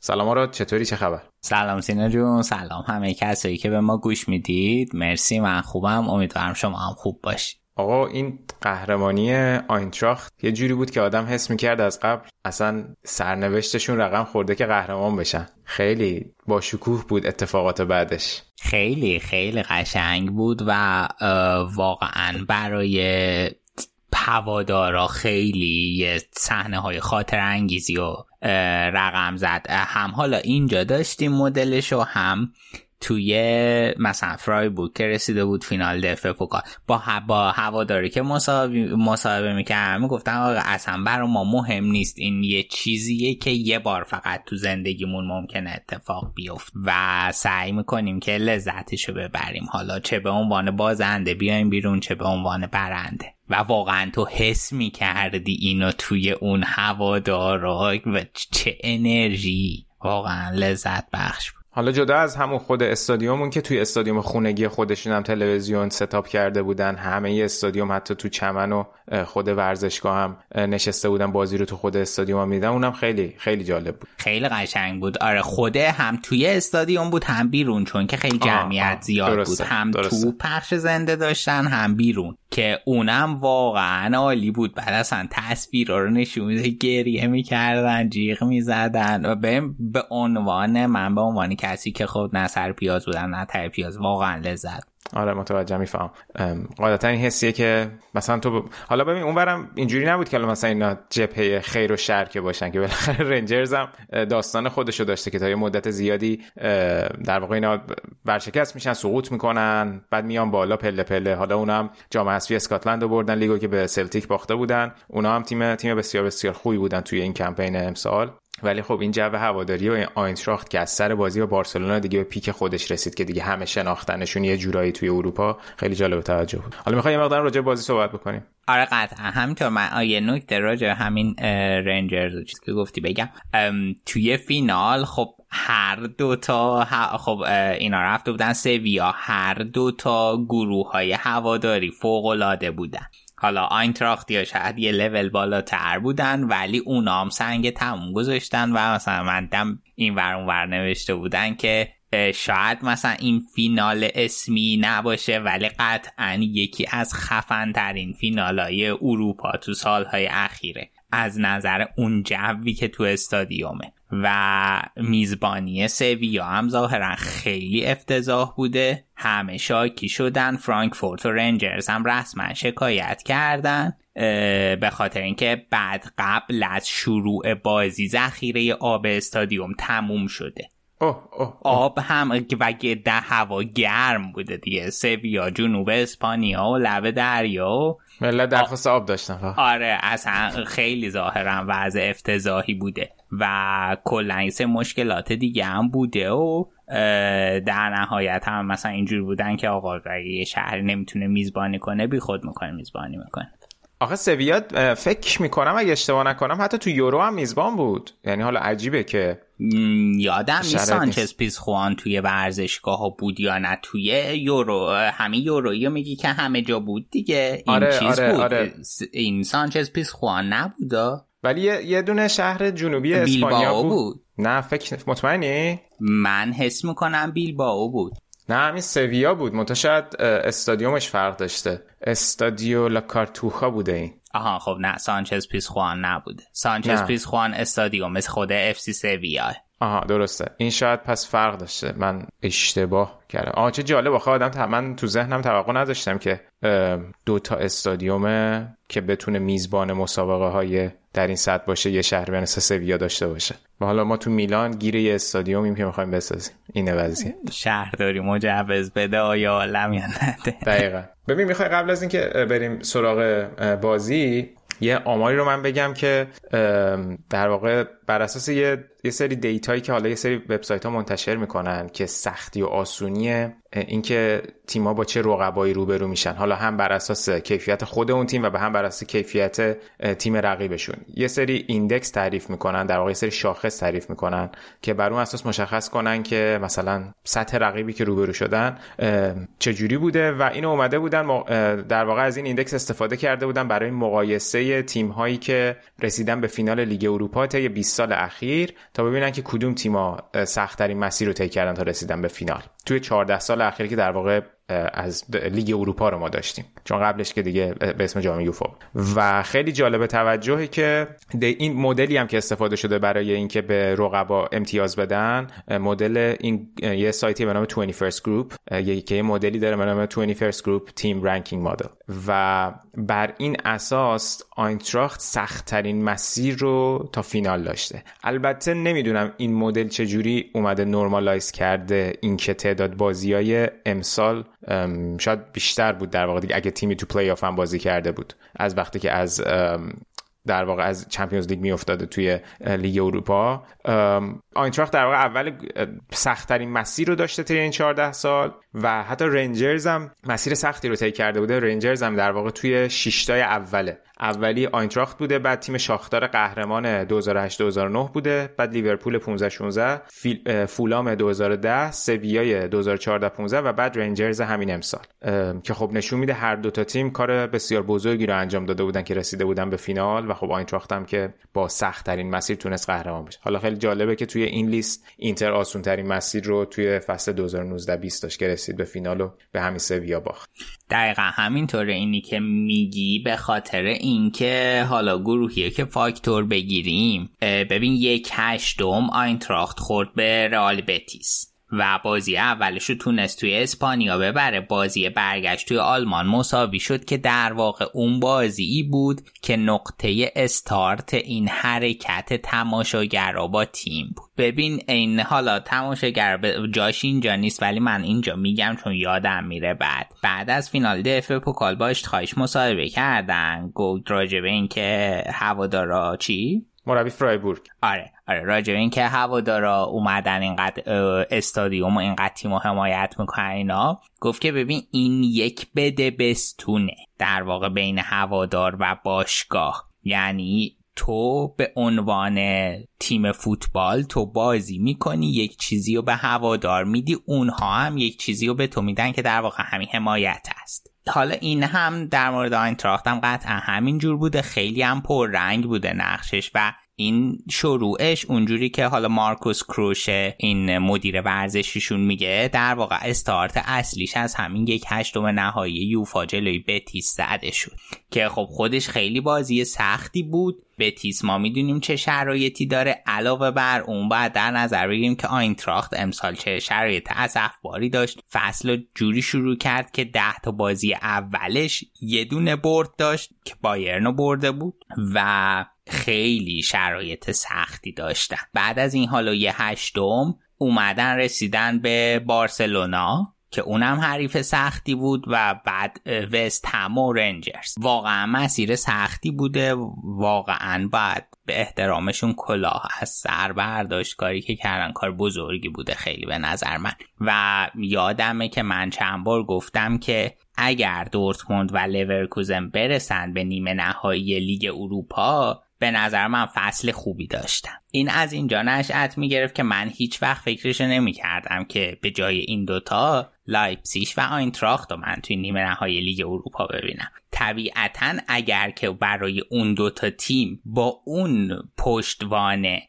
این نتیجه خوبی بوده برای تیمی مثل آینتراخت با پشتوانه شاید یک سوم بروسیا دورتموند. این نتیجه حیرت انگیز همین که می‌رسه به نیمه نهایی. یه نکته مهم دیگه هم من دوست دارم اینجا اشاره کنم که مارکوس کروش هم بهش اشاره کرد. گفت ببینیم ما توی اون بازی خیلی دراماتیک که شاید بازی قرن آینتراخت بود توی بارسلونا تونستیم بارسلونا رو ببریم با اون اتفاقات هواداری و اینا. خیلی مهم بود که تیم از نظر منتال خودش رو جمع کنه. بعدش اومدیم بیرون خیلی همه خوشحال بودن ولی هنوز هیچی نداشتیم. هیچی هنوز نبرده بودیم. و بعد خوردیم. نیمه نهایی به تیمی که وقتی نگاه می‌کنی بعد از اینکه تو بارسلونا رو بردی همه میگن خب فقط وست همه. ولی این فقط وست هم یکی از بهترین تیمای پریمیر لیگ در حال هاست و این فشار رو دو چندان می‌کنه. خود مارکوس کروشه میگه این بازی من توی هیچ بازی این فصل اندازه این بازی نمیترسیدم. با وستهم یا فینال؟ با وستهم و گفت که خیلی به نظرم بازی مهمترین و سختترین بازی این فصل بود و در نهایت بازی در وردن رفتن فینال. که خب فینالم بازم بازی ساده ای نبود. و بعد قبل فینالم بحث همین منتالیتی و اینا شد. گفت خیلی مهمه که ما به بچه ها گفتیم. گفتیم که تیم دوم و بعد چهل سال هیچکی یادش نمیاد کی فینالیست. ولی بعد چهل سال هنوز مشخصه کی قهرمان لیگ اروپایی 2022 شده و ما می‌خوایم توی این لیست باشیم و این خیلی به نظر من مهمه. آره دقیقا. mindset درست برای طی کردن مسیر تا قهرمانی. دقیقا همینطور دقیقا همینطور. چون که همونجور که من اپیزود پیش گفتم یه جوره یه قمار برای آینتراخت بر سر هیچی و همه چیز. اگه که این فصل اینجا نمی آوردن یک فصل افتضاح داشتن که تنها highlight ش این بود که حالا تو اروپا خوب بودن رسیدن نیمه نهایی یا فینال و الان اون افتضاح رفته تو حاشیه و به خاطر درآمدی که دارن این شانس رو دارن که یه خورده اون مشکلاتشون رو جبران کنن شرایطشون رو بهتر کنن دقیقا حضور چمپیونز لیگ چیزی که هیچ جوره نمی‌تونست برسن بهش از طریق لیگ آلمان. دقیقا همینطوره. این خب از نظر مالی همینجور که گفتم خیلی مهمه سینا. ببین اینا الان از طریق همین قهرمانی و این پرایمایی که لیگ اروپا بهشون پرداخت کرده حدود 22 میلیون یورو درآمد داشتن. توی از طریق هواداراشون توی لیگ اروپا هم 10 میلیون دیگه درآمد داشتن. همین که تو رسیدی Champions League 15 و نیم میلیون یورو در واقع پول بت میدن که تو فقط داری تو Champions League بازی می‌کنی مستقل از نتیجه. این که دارن میرن سوپر کاپ 3.5 میلیون یورو سوپر کاپ اروپا. اگه سوپر کاپ ببرن یه میلیون دیگه هم میاد روش. و حالا یه سری درآمد جانبی دیگه هم بهشون رسیده. از این مسیر حدود 10 میلیون. یعنی جمع این پکیج یه پکیج حدود 60 میلیونی درآمد که خب خیلی تفاوتشه. اگه این پکیج رو نداشتن حالا صرفا مثلا همون لیگ اروپا تماشاگر بود. مثلا به جای 60 میلیون 10 15 میلیون بود. و خیلی الان می‌تونن با کمک این پکیج شرایط خودشونو به اون درآمدی که از حضور توی مرحله گروهی دارن و گفتی 15 میلیون؟ 15 و 64 دقیقه آره درست. داشتم چک می‌کردم مال پارسال هم تقریبا همین بوده که حالا مستقل از همون نتایج دیگه با توجه به تک بازیایی هم که حتی توی مرحله گروهی می‌کنن حالا برد و مساویش هم براشون سود مالی داره دیگه قاعدتا. آره قطعا. یه نکته ای که نباید فراموش کنیم اینه که سید یکن آره دقیقا قطعا از سید دو یه حریف خیلی سخت خواهند داشت. بدترین حالتش اینه که بخورن به لیورپول. البته خب لیورپول بستگی به چیز داره دیگه قهرمان بشه یا نه خب قهرمان بشه آره. یا نه آره دقیقا. اگه نشه خب بدترین حالت می‌خورن به لیورپول که اون قرعه سختیه ولی حداقل شاید از seed سه و چهار حریف های خوبی داشته باشن. اونم بازم فیکس نیست. چون که حالا مثلا seed سه دوتا تیم خیلی خفنه ایتالیایی داره. یعنی اصلا اینجوری نیست که حالا بگیم لزوما گروه آسونیه ولی خب اگه یه خورده شانس بیارن حداقل یه جوری باشه گروهشون که لیگ اروپا رو از دست ندن خیلی خوبه. و ازش هم پرسیدن از کروشه که برنامه برای این پول چیه؟ گفت که ما خب یه خورده باید اول ضررهای مالی ناشی از کرونا رو جبران کنیم. جواب کلاسیکی که همه باشگاه آلمانی الان دو سه سال ما رو باش سخت کردن. بعد گفت که خب یه خورده هم لازمه که کادرمون رو بزرگتر کنیم که برای بازی فصل دیگه تو چمپیونز لیگ آماده باشیم. و کروش من فکر کنم شخص مناسبی هم هست با تجربه اینکه خودش تجربه لایپسیش داره. آدمیه که می‌تونه باشگاه رو جمع کنه و کمک کنه که باشگاه به شرایط بهتری برسه. گفت که گفت که قرار نیست مثلا بازی کنه خیلی خفنی بخریم یا ریخت و پاش کنیم ولی قرار یه مقدار با تجربه اون بزاعتی که داریم کادر رو بهتر کنیم. بسیار عالی. یه نکته فقط در مورد رنجرز هم بگم که خب مسیر رنجرز هم سخت بود ولی رنجرز همونجور که اون موقع اشاره کردم گفتم یکیشون اینا. توی پلی آف بودن رنجرز بود که توی پلی آف بود یه بازی یعنی در واقع دو تا بازی هم بیشتر کرده بود توی این مسیر و بازی سختی هم بود دیگه جلو در واقع دورتموند و اینا حذف کرده بودن توی اون پلی آف بعد ستاره سرخ بلگراد برده بودن که اونم تیم چغریه تیم دجان ستانکوویچ و بعد توی یک چهارم نهایی براگا رو برده بودن و توی نیمه نهایی هم لایپسیش اون یکی تیم آلمانی رو برده بودن که خب اونم برده خیلی درخشانی بود برای رنجرز و تیم فن خورست. این راجع این جشن و اینا توی شهر که صحبت کردیم خب اینا بعد با پرواز که برگشتن فرانکفورت همه منتظر بودن که مثلا اینا بیان دیه حالت یه جایی بوده وسط میدون مرکزی شهر جاما ببرن بالا اینا. خلاصه خیلی با اتفاقهاشی با اینا داشتن می‌رفتن روده کاپیتان و گلاسنا سرمربی که این در واقع شهردار فرانکفورت هم با اینا بوده. بعد دم اونجا که می‌رسه شهردار فرانکفورت جامعه از این دوتا می‌گیره خودش پرزنت می‌کنه. و همه برش هو میگه سوت می‌زنن تو, تو میدون اینا. بعد نکته جالب و آموزنده شهردار مال حزب حاکمه. یعنی حزب اسپد بعد آینتراخت بیانیه رسمی داد که آقای شهردار ما دوست نداریم که دیگه شما رو تو ورزشگاه خودمون ببینیم لطفا نیای دیگه کی بیانیه داد؟ آینتراخت. خود باشگاه بیانیه داد؟ خود باشگاه. گفت که ما دوست نداریم دیگه شما رو تو ورزشگاهمون ببینیم. لطفا نیایید از این ور. قوی بوده حرکت. آره خیلی. چون نمی‌تونن که حالا رسمی چیز کنن که. ولی گفتن که دیگه خودت نیا. نیا آره, آره. بچه ها میگیم سیاحت کن. آره خلاصه. اینم اتفاق خیلی جا آخه مردک مجوزه چیز بهشون نداده که توی فرانکفورت اینجوری هست. با اتوبوس دور دور می‌کنن هوا مجوز نداده. آخه مردک تو چی کار کردی حالا جامعه می‌خوای پرزنت کنی؟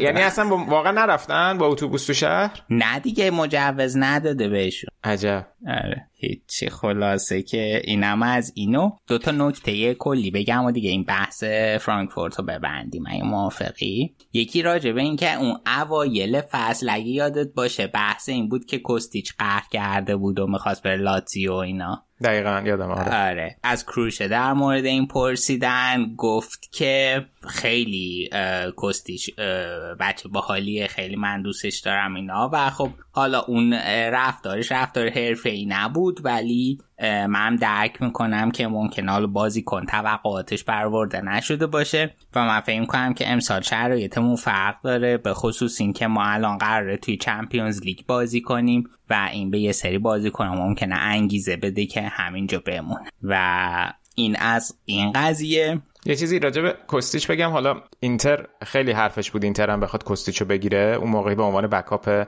پریشیچ میخواستنش که حالا گوزنس رو گرفتن. اگه پریشیچ هم بمونه دیگه نیاز نیست. بعد اگه از اون ور یوونتوس پریشیچ رو نتونه بگیره شاید که کستیچ یه گزینه‌ش باشه. ولی اگه یادت باشه همون موقع هم می‌گفتن که لاتزیو ایمیل fake داده بوده به آینتراخت یه داستانی داشته آره، که اگه آره. ایمیل زدن بگن که ما همچی پیشنهادی دریافت نکردیم. آره. میگم میگم لاتزیو ایمیل زده در واقع برعکسش. آره آره آره, آره که سر همین در واقع داستانم شده بود دیگه کستیچ شاکی شده ولی خب فصل خیلی خوبی هم داشت دیگه با اینکه حالا به قول تو اول این مشکلم به وجود اومد. فکر کنم روی 20 گل تاثیر داشت توی بوندسلیگا و لیگ اروپا. بهترین بازیکن لیگ اروپا شد رسما. درست آره. آره. نه خیلی خوب بود. واقعا یکی از وزنه های تیم آینتراخته و قطعا بودنش و تجربهش فصل دیگه به آینتراخت به خصوص توی زمینه Champions League کمک خواهد کرد. اگر بماند. اگر بماند. آره, آره. چون ممکنه که کنتم بخوادش برای تاتنام این بحث گلاس هم بذار بکنیم. ازش پرسیدن که یه خورده در موردش حرف بزنین. خب ببین کار بزرگی که کردیم بود که فصل پیش تونست وولسبورگ رو برسونه به چمپیونز لیگ. بعد اومد این فصل خیلی چالش داشت توی باشگاه ولی در نهایت یک جام خیلی مهم و لیگ اروپا رو برای اینتراخت آورد. بعد کروشه در موردشونه که خیلی مربیه که خیلی کمالگرائه خیلی به جزئیات اهمیت میده و خیلی زیاد input میده به بازیکنها. و این باعث شده بود که اون اوایل تیم گیج باشه. اینقدر input زیادی از این مربی دریافت می‌کرد نمی‌تونست این همه اطلاعات داده رو پردازش کنه. و برای همین یه مقدار طول کشید تا همه به گلاسنر توی باشگاه عادت کنن و گفت که چقدر مثلا اهمیت میده به آنالیز حریف و اینا. خلاصه خیلی صحبتش جالب بود. توصیه می‌کنم ببینید حتما. بسیار عالی. نکته دیگه ای راجع خود بازی داری؟ نکته دیگه ای ندارم. فقط یک کردیت نهایی به آینتراخت اگه بدیم. آینتراخت تو این سالهای حالا نه چندان دور رفته بوندسلیگای دو بعد برگشته قهرمان دف به پوکال شده اومده تا نیمه نهایی لیگ اروپا شکست خورده و حالا رسیده به اون قله که انتظارش داشت خیلی فوق العاده است این و این همین بحثای اینه که تو از شکست ها بتونی یاد بگیری ریکاوری کنی و قدرتمندتر برگردی. این را چیز اشتفان فنبرگ هم بهش اشاره کرد که گفت ما بعد از فینال 99 همه هم صدا شدیم که آقا این جام ما می‌خوایم. و بعد سال 2001 تونستیم دو سال بعدش این کار بکنیم. و اون بحث منتالیتی که میشه یه خاطره خیلی با مزه تعریف می‌کنه ربطی نداره و سری بگم. میگه که در واقع اون موتیویشن ما بر فینال دو برای سال 2001 بازی بود که تو گروهی دور دوم تو فرانسه سه هیچ به لیون باختی بعد بکنبایر اومده تو رخت کن داد و گذاشته زمین و گفته که برید همتون یه شغل دیگه پیدا کنید. هیچ کدومتون به درد فوتبال نمی‌خوره و بعد گفت که اون چیز اون به همه موتیویشنی داد که برن و اون دیگه ران کنن برای قهرمانی سال 2001 و نکته ای هم که حسن گفت گفت شاید ما اون موقع بهترین تیم اروپا نبود. یعنی از نظر منتال شخصیت و کسایی که تیم و رهبری می‌کنن قطعا بهترین توی اروپا بودی حالا با کسایی مثل کان افنبرگ. 2001 اونی بود که والنسیا رو بردن آره؟ سه تا پنالتی. عزیز دلم آقای کان گره. بازی بازی جذابی بود اون رو یادم پنالتی هاش جذاب تو سن سیرو هم بود دیگه اگه آره. آره. بسیار هم عالی این توی فینال هم این رمزی رو من دلم هم براش سوخت بنده خدا. حالا بین اون همه برداشت اینم پنالتی خراب کرده. هی گفته بودن این پیرولش اصلا این ویج بیلش که درآمدی که داره از نصف کل بازیکنای رنجرز بیشتر و نصف یا کل یادم نیست. ولی شا... کل که خیلی شاید هم از کل نمی‌دونن ولی خیلی گناه داشتون رمزی هم که پنالتی رو خراب کرد. یادم چند سال پیش قبل می‌خواست بره یووه. قبل این بود که بره یووه. بعد مرتضی میاد می‌گفت که بابا ورداریم برا بایرن خیلی خوبه اینا. هم گفت بابا به خدا این در سطح بایرن نیست ولمون کن. آره خدا سعی کرد بکنه تو پاچمون خوشبختانه نرفت. نرفت آره.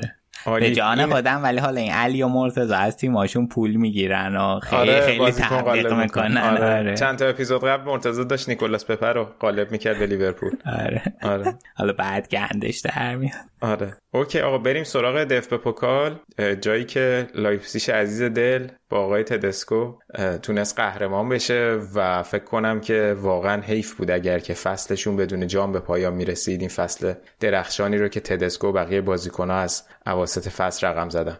فینال سختی هم از آب در اومد. یکی چقب افتادن ده نفره شدن ولی تونستن بازی رو برگردونن و در نهایت تو پنالتی ها ببرن. جو فینال هم همونجور که حالا اول برنامه گفتی جو فوق العاده ای بود به خصوص از سمت هواداری فرایبورگ که حالا چندین بارم فکر کنم از این آتیشا روشن کردن که ازشون خواسته شده بود توی استادیوم این کارو نکنن ولی فکر کنم گوش نداده بودن و این کارو کردن و خب حالا فرایبورگ هم البته قطعا قهرمانی برای فرایبورگ هم مهم بود که حالا با توجه به اینکه لیگ اروپا رو سهمیش از داخل از خود بوندسلیگا گرفته بودن با یه جام فصل رو به پایان برسونن. ولی خب نصیب لایپزیگ شد و خیلی به نظرم اتفاق بزرگی بود. کسب سهمیه Champions League رسیدن به نیمه نهایی لیگ اروپا و قهرمانی DFB Pokal و سال بعد حضور توی سوپرکاپ آلمان و رقابت با بایرن. خب لایپزیگ فکر کنم توی سه سال اخیرم رسیده بود به فینال DFB Pokal و این بالاخره تونستن که دوباره شکست خورده بودن و بالاخره تونستن که به یه جامی در سطح اول فوتبال آلمان دست پیدا کنن. خیلی هم حالا حاشیه داشت. حالا می‌خوای راجع به خود اگه صحبتی داری بگو بعد راجع به واکنشایی که نسبت به قهرمانی لایپزیگ بودم صحبت می‌کنیم. آره حتما. من خیلی براشون خوشحالم. واقعا استحقاق این جامو داشتن. منظورم هم اشتباه برداشت نشه این نیست که فرایبورگ استحقاقش رو نداشت اونام استحقاقش رو داشتن. منظورم اینه که لایپزیگ کاری که کرده خیلی بزرگ بوده. توی این مدت از صفر یه تیمی رو رسوندن به اینجا و بعد به عنوان رقیب جدی قهرمان زنجیره لیگ مطرح شدن به نظرم کار خیلی بزرگی اونم توجه به اینکه این تیم درسته سرمایه داره درسته بهش انتقاد میشه ولی تیمی نیست که مثل پاریس یا سیتی به دولت خاصی وصل باشه یا به صورت نامحدود منابع داشته باشه. چیزی هم که ما تا حالا در لایپزیگ دیدیم هیچ خرج الکی و اضافه ای نبوده همه چیز منظم مرتب. سعی کردن استعدادهای جوون بیارن و مثلا اینجوری نبوده که برم ببینن خب مثلا انگلیس این پنج تا بازیکن خوبه OK اینا می‌گیریم 200 تا. اصلا اینجوری نبوده و همه چی خیلی منظم مرتب بوده و کاری که کردم واقعا فوق العاده است. دمشون هم گرم من خیلی برشون خوشحالم که این دف به پوکال بردن و امیدوارم که سالهای آینده بتونن موفقیت بیشتری کسب کنن. خیلی بر تدسکو خوشحالم. من واقعا به چشم کهتری بهش می نگریستم ولی واقعا دمش کرد کارش درسته. آره. من یه بار با یوناس صحبت می کردم اون کسیه که دو فصل پیش ما آوردیمش بر آنالیز بوندسلیگا از یه پادکست دیگه به آلمانی به اسم بولی کامپکت. گفتم که آره مثلا حالا این همه الان مربی جوون توی آلمانه نمی‌دونم اون موقع الکس نوری بود این تدسکو بود خود ناگلزمان بود اینا. گفتم چرا مثلا اکثرشون به نظر تو نتیجه نمی‌گیرن و خب اون درس همین چیزا رو هم می‌خونه. ژورنالیست فوتبال. و گفت که ببین بیشتر این مثل مدرسه مثل دانشگاه و کار میمونه. تو وقتی که میاد از دانشگاه بیرون یه سر چیز تئوری بلدی ولی حالا اینکه اینا رو بتونی سر کار تو پروژه پیاده کنی یه بحث دیگه است و اینم همین جوره. این الان حالا درسته که مثلا خیلی خفن بوده تو اون کلاس های آلمان نفر اول شده اون سال ولی خب اینکه بتونه اینو عملی پیاده کنه مسلما زمان بره. آره دقیقا. نکته جالبی بود. این نکته که می‌خواستم بگم حالا در مورد واکنش هایی بود که میگم توی فوتبال آلمان نسبت به لایپزیگ بود. خب خیلی به نسبت منفور حساب میشه دیگه. باشگاه لایپزیگ به خاطر سیستم مدیریتیش و اینکه حالا از قول خیلی اینا تازه به دوران رسیدن و باشگاه تازه و, و خیلی خب هوادارهای سنتی و باشگاه های به قول معروف باشگاه قدیمی آلمان که سیستمشون جور دیگه اداره میشه از این شرایط ناراضیان و ببین یه اگه یادت باشه قبلا هم صحبت کردیم. یه در واقع آنالیزوری توی اتلتیک کار می‌کرد به نام تام ورویل که در واقع یه جوری مثل data scientist شون هم بود که حالا geek و nerd آنالیز و data ی فوتبال و اینا بود که اول فصل از اول این فصل به عنوان data scientist و توی تیم scouting لایپسیش کلا خب از اتلتیک کنار رفت و رفت به تیم لایپسیش پیوست و این فصل کاملا با لایپسیش کار کرده بود. بعد من دیدم که توی توییترش یه عکس با جام گذاشته بود و دقیقا یک سری هواداری آلمانی بهش بد و بیرا گفته بودن که چه اشتباهی کردی رفتی اونجا و کار مسخره چی و اینا. خودش هم جواب داده بود که تازه من با لباس لایپسیش که این ور اونور می‌رفتم کلی بهم بد و بیرا گفتن و کلی تحت فشارم گذاشتن و این حرفا که خب خیلی عجیبه دیگه. حالا نمی‌دونم نظر تو چیه در این مورد؟ البته می‌دونم می‌دونم نظرت چیه ولی حالا توضیح تو بده در مورد اینکه این واکنش این سطح واکنش ها هست. چقدر فشارش زیاده و چقدر اینکه معقوله به نظرت؟ فشارش قطعا خیلی زیاده ولی به نظر من اصلا معقول نیست. همون جوری که الان توضیح دادم تیمی نیست که مثلا بیاد بدون حساب کتاب خرج کنه پولی بریزه داره قشن روی جوونا سرمایه گذاری می‌کنه یه مسیر استانداردی رو داشته. به نظر من کارشون فوق العاده بوده. من این تیم هایی مثل لایپسیش رو برای بوندسلیگا ضروری می‌دونم. وگرنه بوندسلیگا با کله می‌خوره زمین. همین الانش هم بوندسلیگا به خاطر وضعیت مالی شرایط خوبی نداره. ببین دیگه تیمی بزرگتر از بایرن که ما نداره بایرن از یک تیمی مثل آرسنال حدود 100 تا 200 میلیون درآمد کمتری از طریق حق پخش تلویزیونی و اینجور بساطا که مثلا حالا آرسنال توی آمریکا داره و اینا خواهد داشت. این به خاطر چیه؟ به خاطر اینه که تو نه fan base داری نه تبلیغ کردی. اینو من بحثش هم قبلا داشتم. یک آینتراخت فرانکفورت یک VfB اشتوتگارت این تا وقتی که توی سطح بین المللی شناخته شده نشه اسمش اوورده نشه طرفدار جدید کسب نمی‌کنه. طرفدار جدید سود خالصه. برای چی؟ شاید نیاد تو ورزشگاه. اصلا مهم نیست. کی میره این Fanartikel ا رو می‌خره؟ کی پست می‌کنه کی حمایت می‌کنه اینا همش باعث میشه که در واقع باشگاه تو بیشتر دیده اسم تو برندتر شه. این بعد دوباره این یه حلقه میشه این بعد دوباره به تو قدرت بیشتری میده توی sign کردن بازیکنهای جدید. قراردادهای sponsoring بهتر گرفتن. ببین همین الان آینتراخت به خاطر اینکه رسیده به گروهی Champions League توی مذاکره جدید با اسپانسرش که شرکتی به اسم Indeed دست بالا رو داره که حداقل چند میلیون روی قراردادش بگیره. خب اگه اینجوری نبود چی کار می‌خواست بکنه؟ خب اینا خیلی مهمه و متاسفانه متاسفانه همچین هواداری توی آلمان به این نکته توجه نمی‌کنن. من خیلی دیدم که حال تو شبکه های اجتماعی خیلی hate speech دیدم بر ضد لایپزیگ و چیزی که حالا خوب بود توی این برنامه Stahlwerk Doppelpass که اول برنامه بهش اشاره کردم حداقل از اون 6 تا مهمونشون 5 تاشون از لایپزیگ حمایت کردن از جمله افنبرگ و حسن و گفتن که چه کار بزرگی اینا انجام دادن و من واقعا باشون موافقا دمشون گرم واقعا. آره منم موافقم ببین قضیه اینه که در واقع یه جورایی انگار بعضی از هوادارا کلا مخالف اینن که اصلا تیم جدیدی زاده بشه. ببین بالاخره این اینم یه نوعیشه دیگه. اینکه شما مثلا هوادار یک تیمی هستی که یک تاریخچه ای داره یک لگسی داره. چه ارجحیتی به تو میده که مثلا بخوای جلوی پدیدار شدن بقیه تیما رو بگیری و جلوشون رو بگیری که اصلا بخوام بیان در یه سطح بالاتری رقابت کنن. شاید یه سریا به این اعتقادن که مثلا این داره جای ما رو اون بالای جدول می‌گیره دیگه. خب این بستن بازاره دیگه. دقیقا کاملا بستن بازاره. حالا کاملا من می‌فهمم که خب ردبول پشت این ماجرا بوده یک قضیه اقتصادی بوده که به اینجا رسیده. ولی خب همینه دیگه فوتبال دیگه. تیم محلاتو که نمی‌تونی برسونیش به لیگ سطح اول بوندسلیگا بدون پول.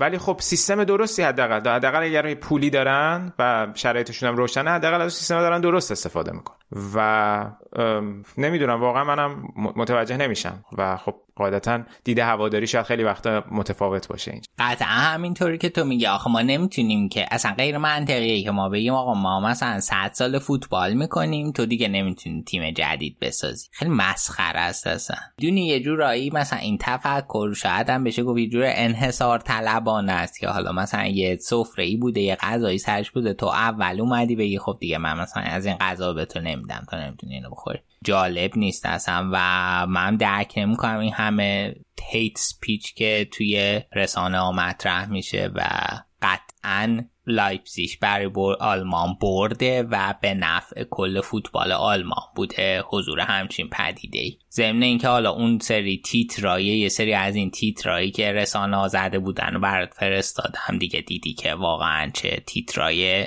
منفی بود و اون جو خود رسانه های آلمانم بر علیهشون بود. هم حالا تیترای کیک کیکر تیترش پیگل خوش پیگل. آخه مثلا چیز قلابی که نیست که. یعنی از این رسانه های مسخره که نیست که باید نه انتظار نمیره از همچین رسانه ای بیاد تیتر بزنه قهرمان های تقلب. قشنگ نیست به نظرم اصلا. دقیقا دقیقا. اینم از بحث تیم لایپسیش این انکونکو هم که حالا هم گل زد و دیگه بیشک ستاره فصل بوندسلیگا فوتبال آلمان بود و بعد از امباپه و لواندوفسکی و صلاح و بنزما هم که بیشترین تاثیر رو روی گل داشت توی کل لیگای برتر اروپا. بهترین بازیکن فصل هم شد دیگه. دقیقا. حالا های ما اول فصل گفتیم وقت هست وقت هست این بچه رو بذاریم رو پوستر آخرش هم وقت نشد. واقعا من شرمنده هواداری لایپزیگ آقای انکونکو این هفته چی کار می‌خوای بکنی؟ بذاریمش دیگه. تیم دوم میلان قهرمان شده دیگه متاسفانه. چیکار کنم؟ بالاخره هر تیم قهرمان شده عکسشو گذاشتیم دیگه. به من ربطی نداره دیگه. شما سهمیت هفته پیش با آقای edit نمی‌کنم شما با آقای رودی فولر سهمیت سوزوندی هفته پیش. من edit نمی‌کنم. اگه حالا گفتم معذرت خواهیم بکنم برای هفته پیش این edit ا خیلی به هم ریخته بود و من خیلی عجله انجام داده بودم. حالا به خاطر هم فشار کارهای شخصی و هم فشار کارهای رادیو دوتا اپیزود پشت سر هم بود و خب سوتی موتی داشت که دیگه بعد صبح روز تعطیل ساعت 6 پا شدم اصلاحشون کردم و دوباره آپلود کردم دم شما گرم بابت تعهد به کار رادیو. قربانت مرسی. نکته دیگه ای راجع به فینال؟ بخوایم راجع صحبت بکنیم. آره آره چند تا نکته بگم. اول یه نکته حاشیه‌ای حاشیه‌ای داشت و اون بعد از در واقع قهرمانی بود که مراسم اهدای جام به تاخیر افتاد چون که یه مورد اورژانس پیدا شد و یکی از ژورنالیستای شبکه ARD غش کرد کنار زمین و سری آمبولانس اومد و rehabilitation ش که هم باز, باز پرورش کردن سری فرستادنش بیمارستان. بعد دیگه خب سب کردن تا خبر بیاد که وضعیت استیبله و بعد دوباره مراسم ادامه دادن. که توی مدت هم خیلی جالب بود که هوادارا خب چراغ خاموش شد یه مقدار تاریک شد ورزش که بعد هوادارا دوربینای چیز چراغ قوای گوشیشون رو روشن کن تو هوا تکون می‌دادن. خیلی جالب بود. بعد جو ورزشگاه هم که گفتی 80 هزار تا هوادار اومده بودن. خیلی خوب بود. خیلی فینال های DFB-Pokal زیادی دیدم ولی این یه فاز دیگه ای داشت. اصلا خیلی خوب بود. و با یه چیزم یه گزارش می‌دیدم مال خودش از سطح شهر فرایبورگ بود که همه ریخته بودن بیرون و از این حالت سینمای فضای باز طورها درست کرده بودن. بعد اون مارشی که در واقع هوادار داشتن یه دونه کارمنده پلیس فرایبورگ گزارش داده بود که سی و دو هزار نفر تو شهر که خیلی عدد زیادیه. چون که احتمالا همین حدودم رفته بودن برلین. حالا ممکنه خب یه قسمتیشون بعد از این مارش از فرایبورگ رفتن برلین ولی کلا خیلی زیاد بودن و جو خیلی جالبی و ایجاد کرده بودن. دیگه تدسکورم که اشاره کردیم دمش گرم. همین دیگه. باری کلا به غیرتش ببینیم حالا فصل بعدم توی Champions League چیکار می‌کنن؟ برای چندمین فصل متوالیه که لایپزیگ هم نماینده آلمان توی Champions League. بسیار عالی. آراد این دیگه تکلیف همه چیه؟ فوتبال آلمان مشخص شد. تکلیف پلی آف هم که دیروز مشخص شد و آقای فیلیکس ماگات تونست در عین ناباوری همگان حالا ناباوری که میگم که از بنده خدا که انتظاری جزئی نمی‌رفت. اکبر میثاقیان فوتبال آلمان دیگه همه تیما رو یا میاره به لیگ یا نگر میداره توی لیگ. البته اکبر میثاقیان از لیگ دو میاورد لیگ یک. این این سلطان اینه که تیما رو بیاد نگر داره توی لیگ. یکی نوشته بود فکر کنم یه قانون فیزیکه که ماگات با هیچ تیمی سقوط نمی‌کنه. دقیقا. فکر ولی این تو آلمان دیگه تو انگلیس فکر کنم با فولام سقوط کرد.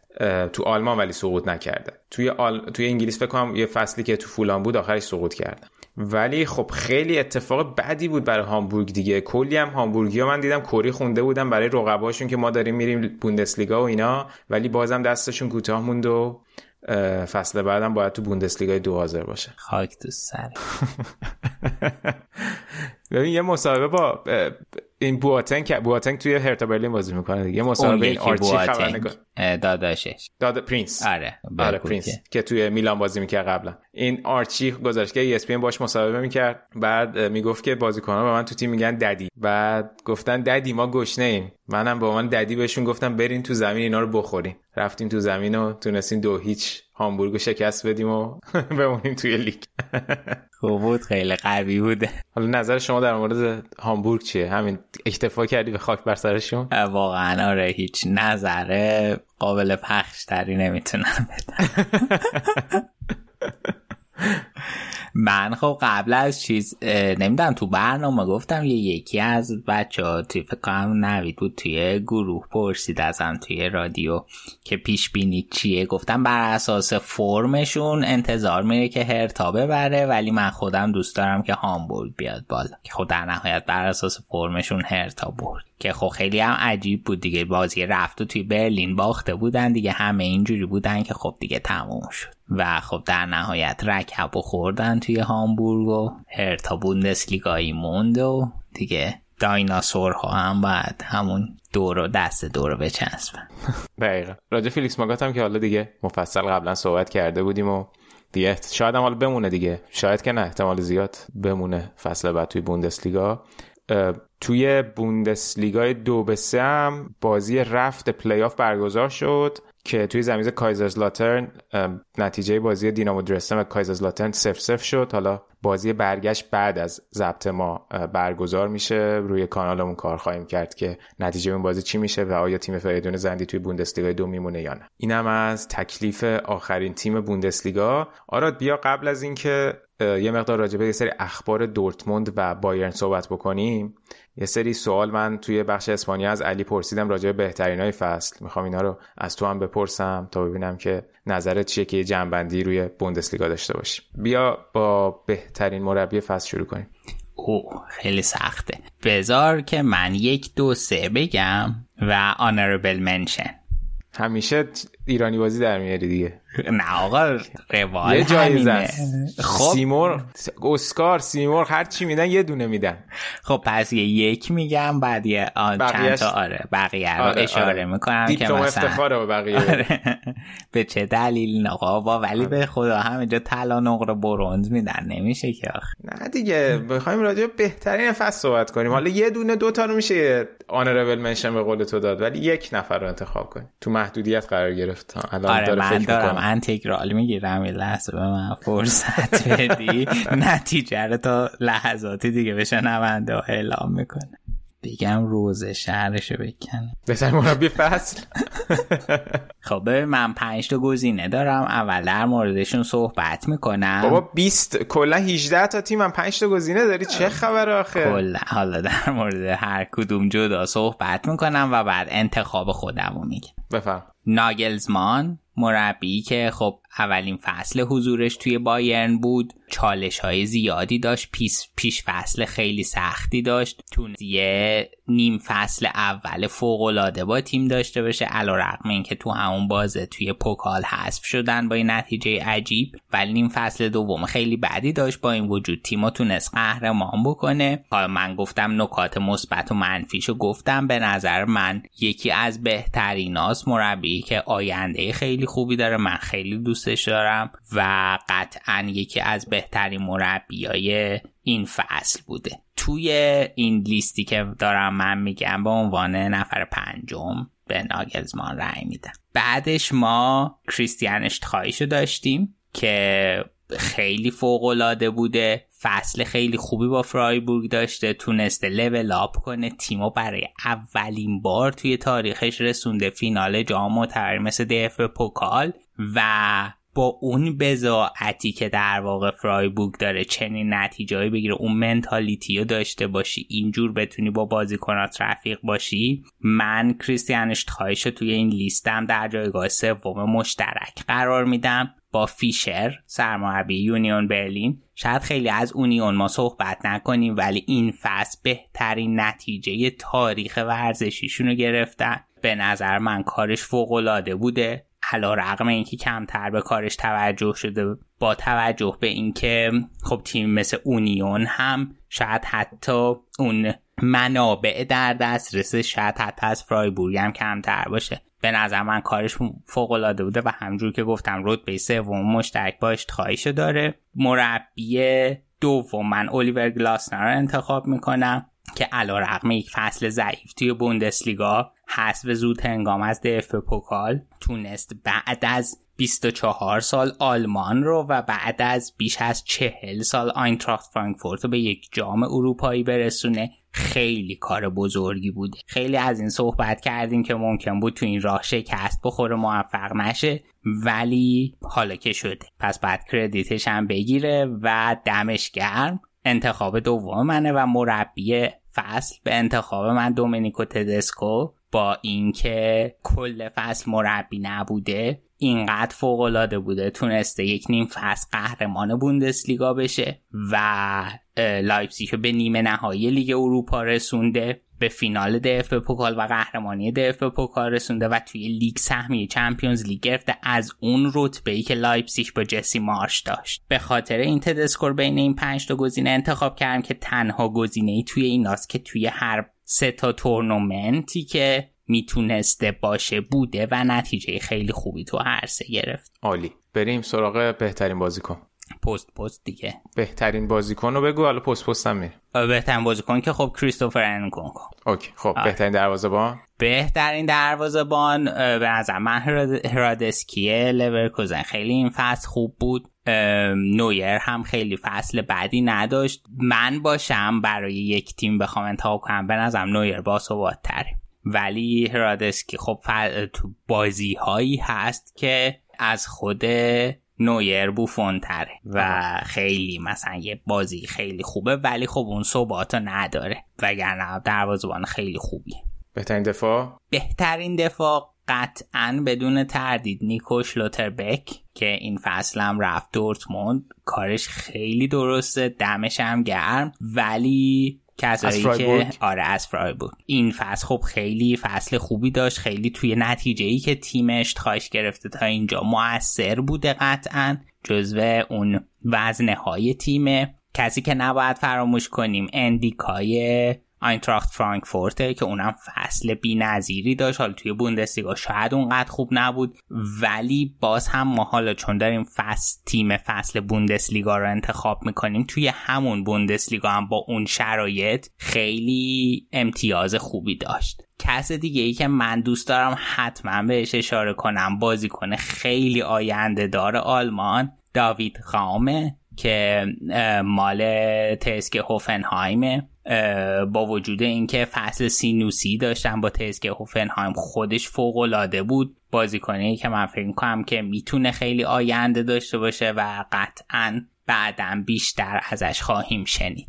دو تا بازیکن چپ و راستم اگه بخوام اشاره کنم. دیویس علا رقم مصدومیت هایی که داشت جزو آناربل منشن ماه و حالا امیدوارم که اون التهاب قلبی که داشته بعد از کرونا سریعتر به روندی برگرده که بدون مداوم بازی کنه و تریمل از اونیون برلین سیرلی بریم یه خط جلوتر خط هافبک.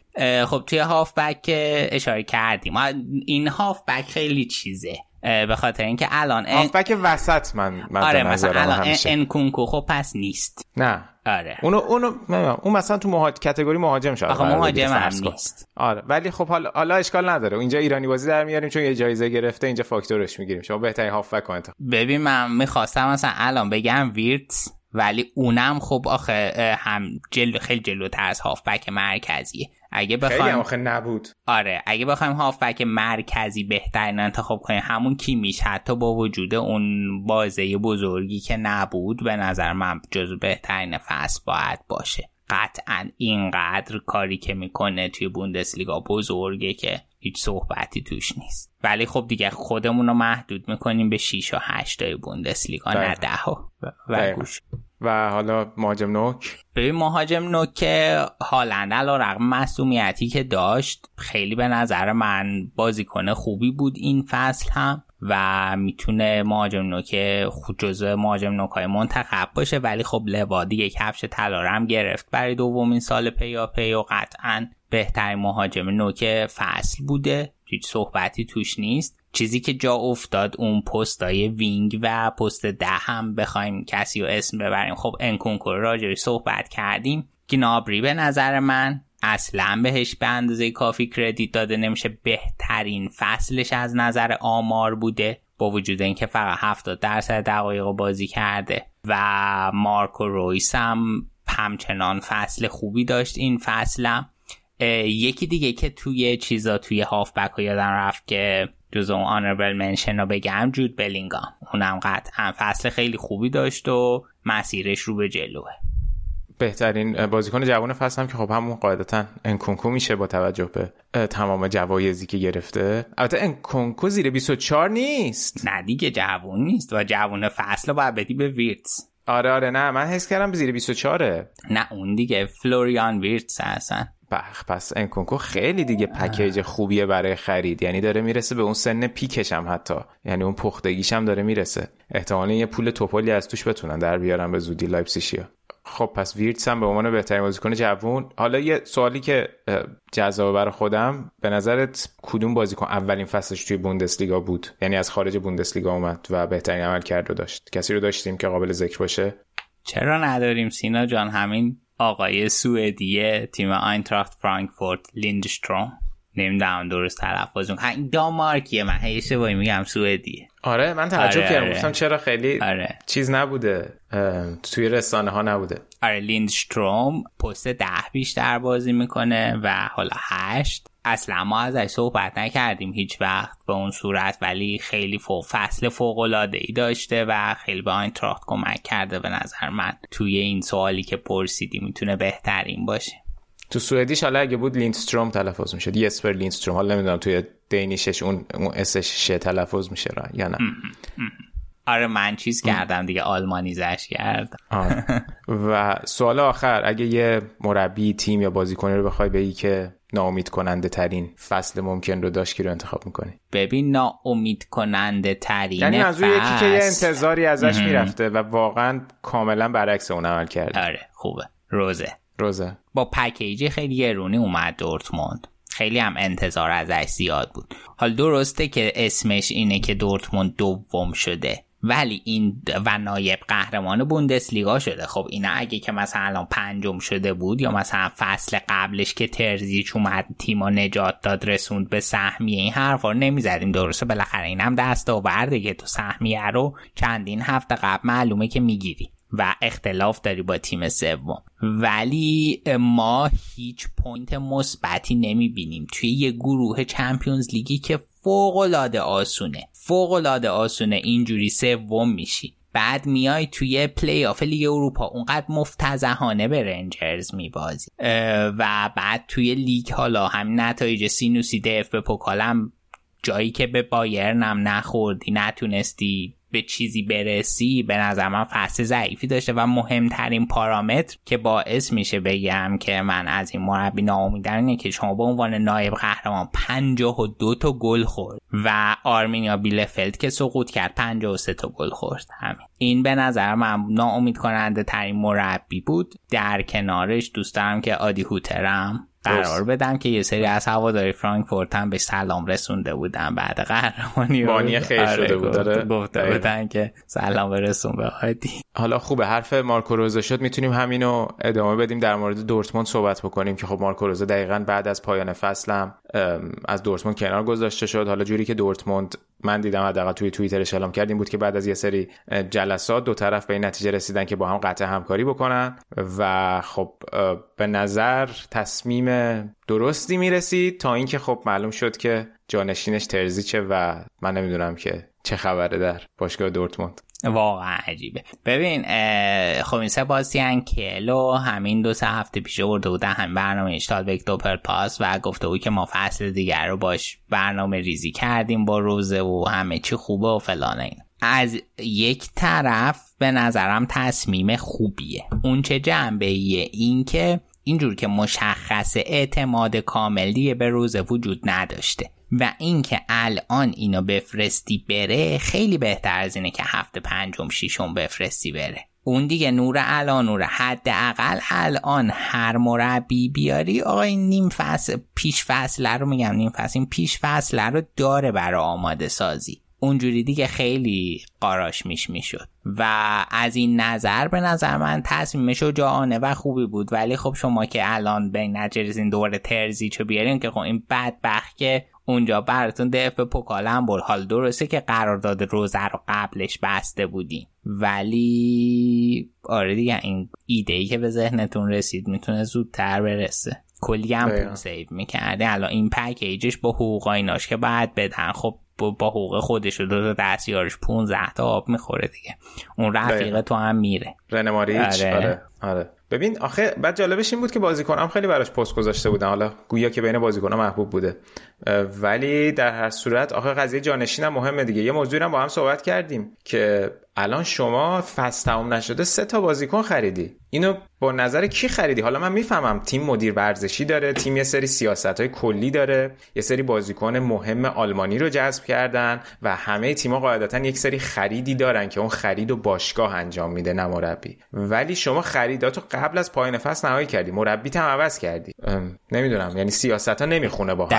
همینطور به خاطر اینکه هر دوی این گزینه اصلی شلوتربک و زوله همون بعد ترانسفرشون که مسابقه گفتن که ما خیلی از این صحبت با مارکو روز لذت بردیم و خب خیلی پس تاثیر مستقیم, مستقیم داشته. توی اومدن اینا. بعد خب با همون بازیکنم شما می‌زنی با این کارت یعنی دقیقا, دقیقا. داغونش می‌کنی. با شلوتربک در موردش صحبت کرده بودن گفتن که خب حالا چطوری؟ درست پس. بعد گفته بود که نه حالا بالاخره توی فوتبال این طبیعیه و من مطمئنم که دورتموند یه راه حل خوب پیدا می‌کنه. چی بگه دیگه من آره دیگه اون که هیچی. ولی افنبرگ هم حرف جالبی می‌زد می‌گفت که ببین کلا حالا فاز تو فوتبال همینه. و اون حرفش خیلی علی طور بود می‌گفت که باشگاه بالاتر از هر چیزیه. و اون کسی که اومده قرارداد بسته زوله رفته قرارداد بسته با دورتموند چون دورتمونده به خاطر روی گل مارکو روزه نرفته اونجا.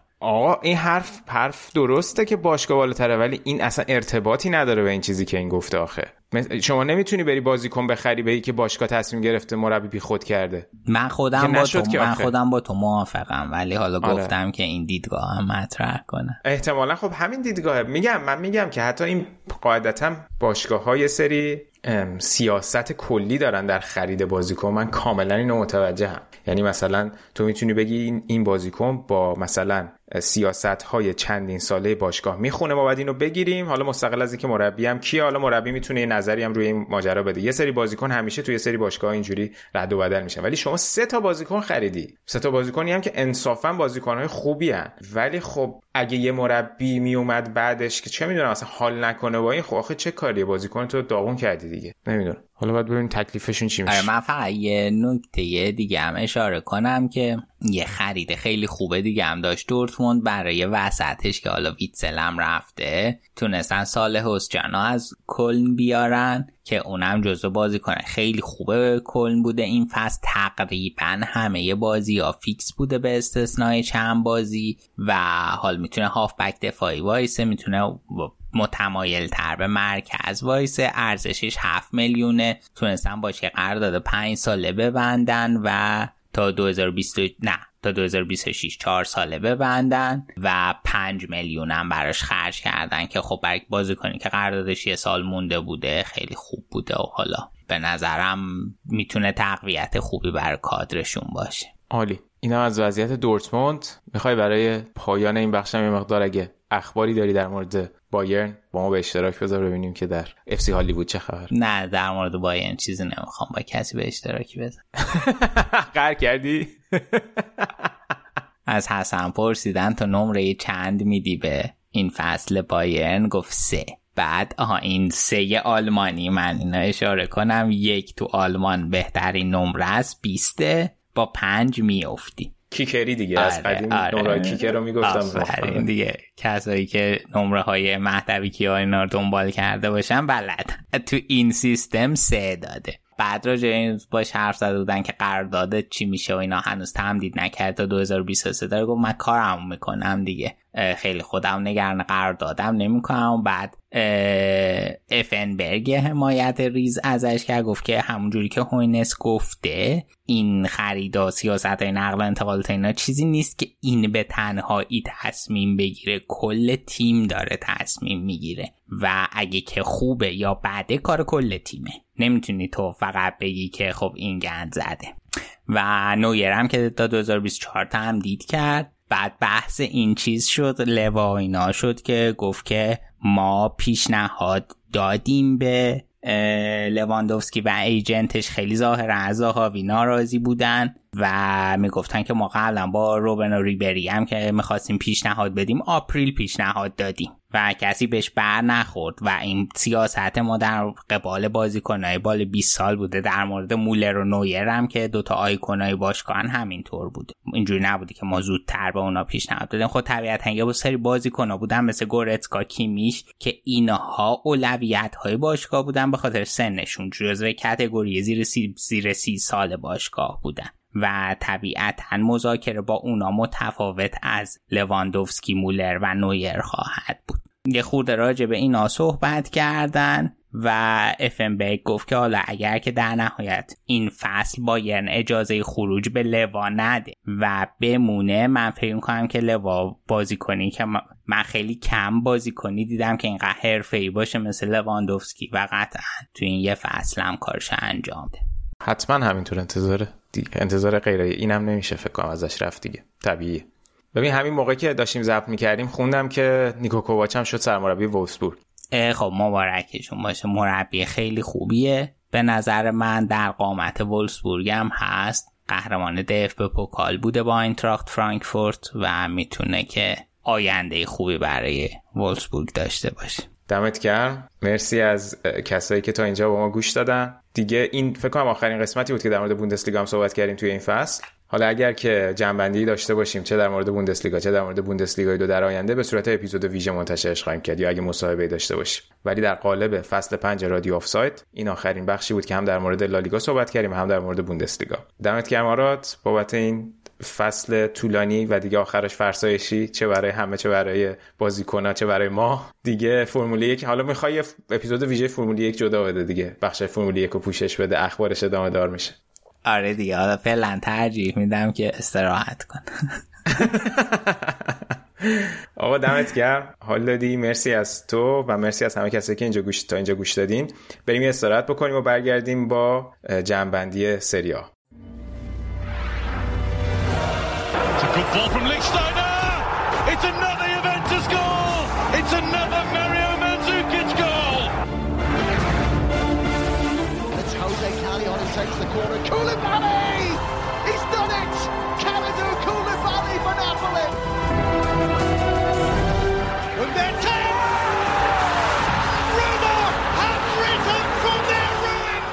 برگشتیم با بخش ایتالیا. اصلا قرار نبود این هفته بخش ایتالیا داشته باشیم. سینا می‌خواست که دست و تو بره دیگه. خلاصه با تدبیر و امید من تونستیم بخش ایتالیا رو این هفته برپا نگه داریم. وگرنه که هیچ از دستتون رفته بود. سلام سینا جون بیا. این قهرمانی که از دست رفت و برامون شرح بده. ببینم یکم مرسیه بخون. از تیم آبی. چرا شایعه سازی می‌کنی؟ من تا حالا کی پیش اومده در صورت؟ البته زیادم پیش نمیاد آخه ما این جام از دست بدیم. تمام جام رو عموما می‌بریم از سال پیش. حالا یه دفعه اینجوری شده. ولی هم چیزی نیست. گوش ندین بارا تبریک میگم به هواداره میلان بابت قهرمانیشون و کاش یکم حد و نگر میداشتن. این بازیکنهای میلان در خوشحالی و شادی یه مقداری زیادی دیگه جوگیر شدن و دارن تیکه های مختلفی میدن مثل اینکه شماره ارجاع داده بودن به برج میلاد. آره دیگه اون داستان برج میلاد و سیاسه پل و اینا. آره. خب. می‌خوای که یه مقدار حالا راجب اتفاقاتی که افتاد صحبت بکنیم حالا راجب این مسائل حاشیه‌ای هم صحبت می‌کنیم. آره حتما. خیلی خب، ببخشید قطعتون ولی خیلی زود معلوم شد که قهرمان نمیشین. خودت هم گفته بودی یعنی اصلا بازی که شروع شد دیگه چیز شد دیگه. گلا که خیلی زود زدن و روند بازی هم جوری نبود که بشه امید داشت ساسولو بازی رو برگردونه. دقیقا. آخه ببین کلا من حالا امید داشتم به ساسولو یه کمی ولی خب ساسولو انگیزه ای نداشت. یعنی این هم هست. ولی خب سرمربیشون واقعا خدا قوت که اومد گفتش که نه ما کار رو سخت می‌کنیم برای میلان و اینا. آخه سه تا گل زدن تو نیمه اول. هر سه تا گلش روی پرس و ترنوور بالای زمین به دست اومد. یعنی سه تا کار مشابه کردن. توپو تو زمین خودشون ساسولو یا لو دادن تحت فشار و میلان سه تا گل زد روی سه تا پاس گل لیاو. خب دیگه با دورتموند بازی می‌کردین همین می‌شد. بازی می‌کردن نتیجه همین می‌شد. سه تا آره ترنوور. گل. دقیقاً دقیقاً و جو ورزشگاه هم که خب طبیعتا کاملا به نفع میلانیا بود و دیگه بیخود نبود که هفته پیش که آتالانتا رو بردن همون موقع جشن قهرمانی گرفتن. یعنی همه چیزش مشخص بود که این هفته می‌برن و قهرمان ولی خدای فوتبال خیلی تو پاریس و مادرید در رفت آمد. بود فرصت نکرد ترتیب میلانو بده. نه متاسفانه. آره. سری به ما نزد. آره. آره. یه حالی به اینتر بده. خب. دیگه نمی‌دونم راجع بازی که خیلی واقعا حرف خاصی ندارم. یعنی دیگه اصلا نکت نیاز به بررسی فنی یا حالا آنالیز هیچی نداره و فکر می‌کنم که دیگه خیلی مشخصم بود که بهترین بازیکن فصل سری ها لیاو این بازی سه تا پاس گل داد. تا قبل, قبل از هفته آخر بهترین های هر پست رو اعلام کرده بودن ولی بهترین بازیکن و بهترین مربی رو هنوز اعلام نکرده بودن که فکر می‌کنم نگه داشته بودن ببینن که کی قهرمان میشه. که اگه اینتر قهرمان شه بدنش به اینزاگی شاید لاتارو ولی خب با قهرمانی میلان که دیگه اتفاقا جایزه فکر کنم بیشترم لیاقتش رو لیاو داشت که ببره. حالا حتی اگه میلان قهرمان نمی‌شد. و لیاو MVP سال برد و بهترین بازیکن سال شد به شایستگی که خب تونسته بود که هم تعداد گلای یعنی 11 تا گل زد و بهترین گلزن میلان شد. توی به همراه اولیویه ژیرو که دوتا گل زد توی این بازی و 13 تا پاس گل داده بود که خب فوق العاده بود. اینا بیشتر کارای تبلیغاتی و sponsoring هم هست. لزوما ربطی به قهرمان نده مثلا ممکنه که تیمت قهرمان جام جهانی 2014 بشه ولی بعد مثلا بهترین بازیکن جام بدم به یه بازیکنی که به ایران و نیجریه و اینا گل زده که مثلا آدیداس که اسپانسر توپای جام جهانی boost بشه. حالا اینجا ما این چیزی آره. نداشتیم سو استفاده نکن.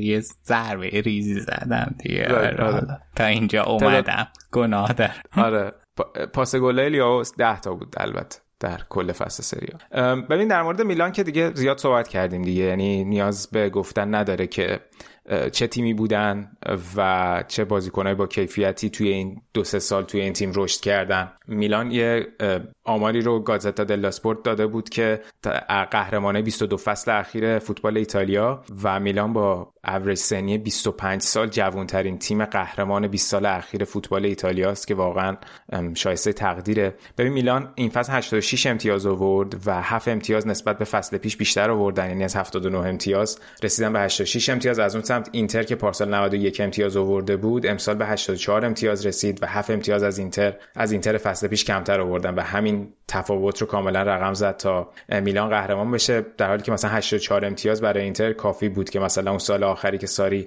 با یوونتوس قهرمان شد 83 امتیاز آورده بود که قهرمان بشه. ولی خب بازم این 86 و 84 امتیازهای کمی بودن به نسبت چند سال گذشته برای قهرمان شدن. ولی خب میلان ببین تو 10 تا بازی اخیرشون یا 8 تا بازی کلین شیت کردن 6 تا بازی پشت هم بردن. چیزی که سابقه نداشت توی بقیه فصل که اینا حتی 4 تا بازی پشت هم توی سری آ ببرن. و آخرین باختشون توی لیگ برمیگشت به ماه ژانویه که جلو اسپتزیا باخته بودن. یعنی فرم خیلی خیلی خوبی رو تونستن ادامه بدن و ام، کاملا حقش رو داشتن که قهرمان سری آ بشن بعد از 11 سال که آخرین سالی هم که قهرمان شده بودن سال 2011 بود. همون سالی هم بود که زلاتان به این تیم اومده بود و حالا هم با زلاتان تونستن قهرمان بشن. احتمال اینکه حالا خدافزی کنه خدافزی نکرد زلاتان ولی حالا معلوم نیست که خدافزی بکنه یا نه. ولی فکر کنم همه دیدن دیگه. اون صحبتایی که آخر بازی توی رخکن انجام داد و کاملا مشخص بود به عنوان بزرگ تیم داره صحبت می‌کنه. حتی شاید بشه گفت تاثیرش از لحاظ روانی توی تیم بالاتر از پیولی بوده. دمش گرم و- واقعا یعنی اصلا پشما خیلی سخنرانی خوب بود. آره دیگه هم. انگیزشی بود. دقیقا دقیقا. کاملا لیدره. و هم از گازیدیس و مالدینی و ماسارا تشکر که حالا نمی‌دونم ویدیو تختی شده بود یا چی که اسم کادر فنی و پیولی رو نیاورد ولی جالب بود و دیگه از بازیکنام خواست که حسابی کیف بکنن و تفریح بکنن و از قهرمانیشون لذت ببرن. خب کارش بزرگ بود دیگه و قهرمانیش هم تقدیم کرده بود به مینو رایولا که گفته بود این اولین جامیه که رایولا کنارم نیست و من دارم می‌برم. و اگه یادتون باشه اون 2020 هم که اومد میلان از رایولا پرسیده بود. الان کلوم تیم تو ایتالیاست که اوضاعش خوب نیست و من می‌تونم کمک کنم که به یه موفقیتی برسه و رایولا میلانو بهش پیشنهاد کرده بود و قاعدتا از اون علاقه که از قبل میلان داشت استفاده کرد و تونست این تیمو به قهرمانی برسونه. حالا درسته که اصلا این فصل شاید از نیم فصل به بعد اصلا بازی تاثیرگذاری زیاد نداشت. حالا داشت و زمانی که بازی می‌کرد تاثیرش مشخص بود ولی منظور تعداد دقایق خیلی خیلی کمی رو بازی کرد. و خب خیلی جالب توجهه که میلان بدون در واقع یک گلزن top هم قهرمان شد دیگه. یعنی ژیرو 11 تا زد و لیاو 11 تا زد و اصلا شماره 9 اه، قابل مقایسه با بقیه تیم‌های قهرمان نداشت که خب نکته قابل توجهی. نکته ای که می‌خواستم حالا بگم در مورد خط حملهشون گفتم ولی بیشتر از اینکه حالا از خط حملهشون سود ببرن این استحکام خط دفاعیشون بود که کمک کرد بهشون قهرمان بشن. حالا بهترین خط دفاع سری آ هم به همراه ناپولی داشتن و مایک منیان فوق العاده بود. صحبت کردیم. سیمون کیر که مصدوم شد و بعدش رومانیولی هم مصدوم شد. از وقتی کالولو fix شد دیگه به همراه توموری شاهکار بودن. شاید از کسی فکرشو نمی‌کرد که کالولو انقدر بدرخشه توی این تیم. و جدا از این ماجرا ببین اینا توی یه مقطعی از فصل حتی جام ملت‌های آفریقا هم داشتن که باعث شد کسیه و بن ناصر نباشن. یعنی همه این مشکلات رو داشتن و تونستن به خوبی این دوران رو پشت سر بذارن و باعث و همینه که میگم که شایستگی قهرمانی رو داشتن و شاید اگه مجموعه تیم رو نگاه بکنی و اگه بخوایم به قبل برگردیم و بگیم کدوم تیم دست بالا رو برای قهرمانی داشت. حالا شاید اول فصل که خیلی ها می‌گفتن یوونتوس منم خودم شاید فکر می‌کردم یوونتوس باشه ولی بعد از اون هیچ شکی نبود که همه اسم اینتر رو می آوردن ولی واقعا اینتر خودش جام رو از دست داد. یعنی کاملا محتمل بود که اینتر قهرمان بشه. یعنی دو سه دو اختلاف دو امتیاز دیگه. تا لحظه آخرم این دو امتیاز بود و اون بازی عقب مونده هم که بود و چند تا بازی اون دربی معروف هم که بود. یعنی اینتر میگن کاملا در دستش بوده از دست داد. ولی حالا که دیگه میلان قهرمان شده مشخصه که شایستگیش کاملا با میلان بوده. دیگه بعدش هم که جشن قهرمانی رو همون توی استادیوم برگزار کردن و تماشاگران که ریخته بودن تو زمین جام مدال پیولی رو دزدیده بودن. عکس گذاشتم باش. آره بعدش خودشون لو دادن خودشونو. پیولی هم گفته آقا این تنها مدال منه تو رو خدا بهم بدین و دیگه سری هم گفته بود باشه و یه مدال بهت میده پیولی هم رفته بود بعدش سری تتوی اسکودتوی 19 رو دستش زده بود و دیگه عشق و حال در میلان. دیگه روز بعدش هم که تیم با اتوبوسشون رفتن توی میلان چرخیدن و هواداری میلان هم همه توی اون محوطه جلوی کلیسای دومو جمع شده بودن و جشن قهرمانی گرفتن. اون نکته ای که اولش حالا گفتم این بود که آره خیلی اومد بیرون که حالا بالاخره جشن قهرمانی طبیعتا دیگه. به خصوص از سمت هواداره که هر آن چیزی که فکر کنی می‌تونه مطرح بشه. قطعا اینتریا هم اینجوری بودن و جو قالب هواداریه.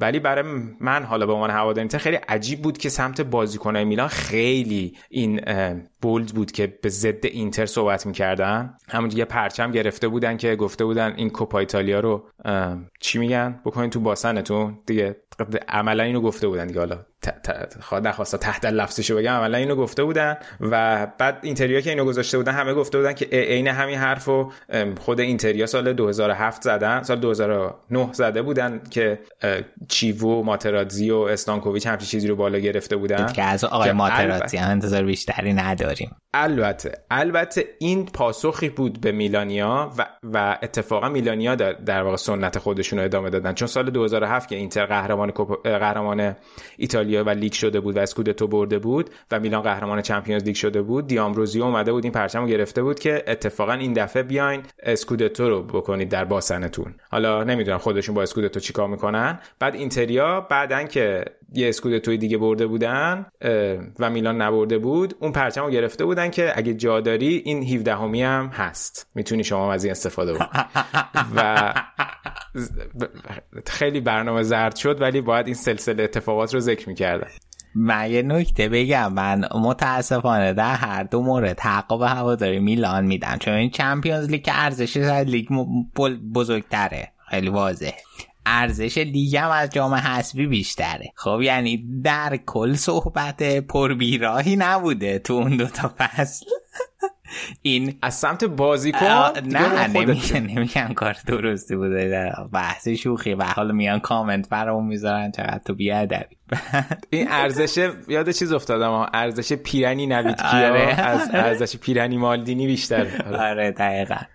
ولی خب ارزش این سه تا جام بخوایم مقایسه کنیم. واقعا همینطوری دیگه. بعد حال سال 2007 اونا چمپیونز لیگ بردن. امسال که هیچ تیم ایتالیایی چمپیونز لیگ نبرده که. ذره عالم که یا لیورپول که نامربوطن بیان بگن که مثلا اسکودتو رو چیکار کنین چون اصلا توی حالا من اصلا مسئله ندارم. گفتم آره. اگه هواداراشونم گفته بودم مسئله نداشت. اینکه تو اون جشن قهرمانی انقدر به اینتر فکر می‌کنن قابل توجهه. برای ما من معانی مختلفی داره. یا مثلا ببین خب خیلی هوادارا ریخته بودن تو page هاکان که تو پاشدی رفتی و این میلان قهرمان شد تو اسکودتو رو از دست دادی و اینا.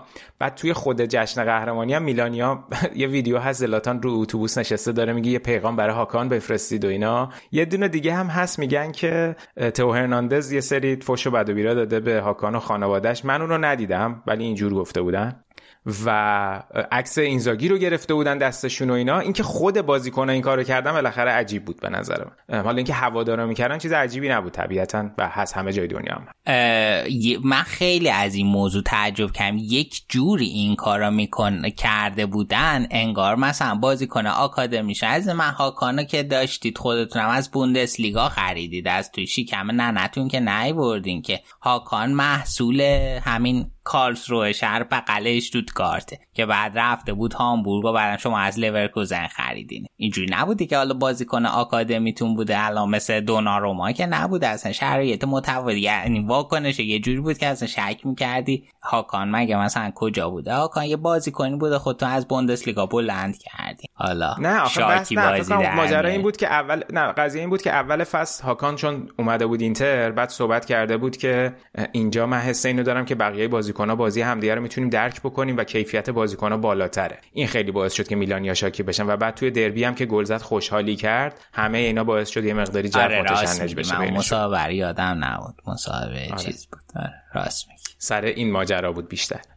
و خب آره میگم خیلی عجیب بود که خود بازیکنهای میلان انقدر به این شرایط دامن زدن. دیگه واقعا حیف که ما این جامو از دست دادیم. یعنی من اون روزش اونقدر یعنی می‌دونستم که خب بالاخره جامو ممکنه از دست بدیم. ولی هی هرچی بیشتر میگذره اعصابم بیشتر خورد میشه که بابا بی خود جامو از دست دادیم که اینا حالا برا ما شاخ بشن خب حالا بیا اگه در مورد اینتر نمی‌دونم صحبتی می‌خوای بکنی نمی‌خوای بکنی. بیا یه دوتا نکته بگو. آره در اینتر هم بالاخره جالبش این بود که بازی خب تو سنسیرو بود و قبل از بازی با وجود اینکه حالا بالاخره شانس قهرمانی که بود ولی به شدت از تیم استقبال شد در مسیر استادیوم و توی ورزشگاه هم تماشاگرها تا لحظه آخر تو استادیوم موندن اینتر بازیش هم سه هیچ برد ولی خب جو آخر بازی جو ناراحت کننده ای برای خیلی از بازیکن‌ها بود مثل لاتارو مثل دیمارکو که گریه می‌کردن رانوکیا که آخرین بازیشو انجام داد. ولی خب همه هوادار تا آخرین لحظه تو استادیوم موندن و تیمو تشویق کردن. هیچ اعتراضی به تیم نبود و حالا فصل خیلی خوبی بود ولی فصل فوق العاده ای نبود و این قهرمانی سری آ می‌تونست فوق العادهش بکنه.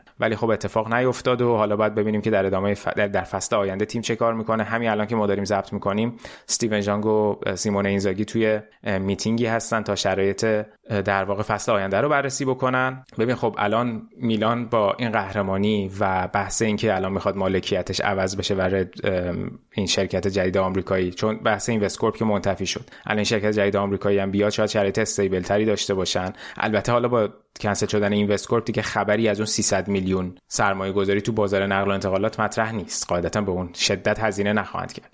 ولی میلان قاعدتا خواهد رفت که تیمش رو تقویت بکنه.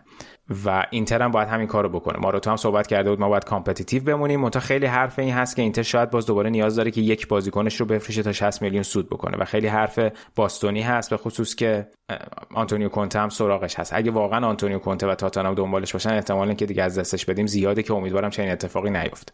حالا باید ببینیم که سیاست های نقل و انتقالاتی باشگاه چه جوریه. مهم یکی از مهمترینها که فعلا اولویتش هم هست و دیروز هم صحبت شده بود اینه که پریشیش ببینیم تمدید می‌کنه با اینتر یا نه و مورد دیگه هم که اومدن دیبالایی که هنوز مشخص نیست چون خودش گفته که حالا فعلا وقت هست و می‌خوام فکر بکنم ولی میگم پیشنهاد اینتر خیلی جدیه. پیشنهاد روم هم هست. حالا اینکه خارج ایتالیا می‌خواد بره یا نه مشخص نیست.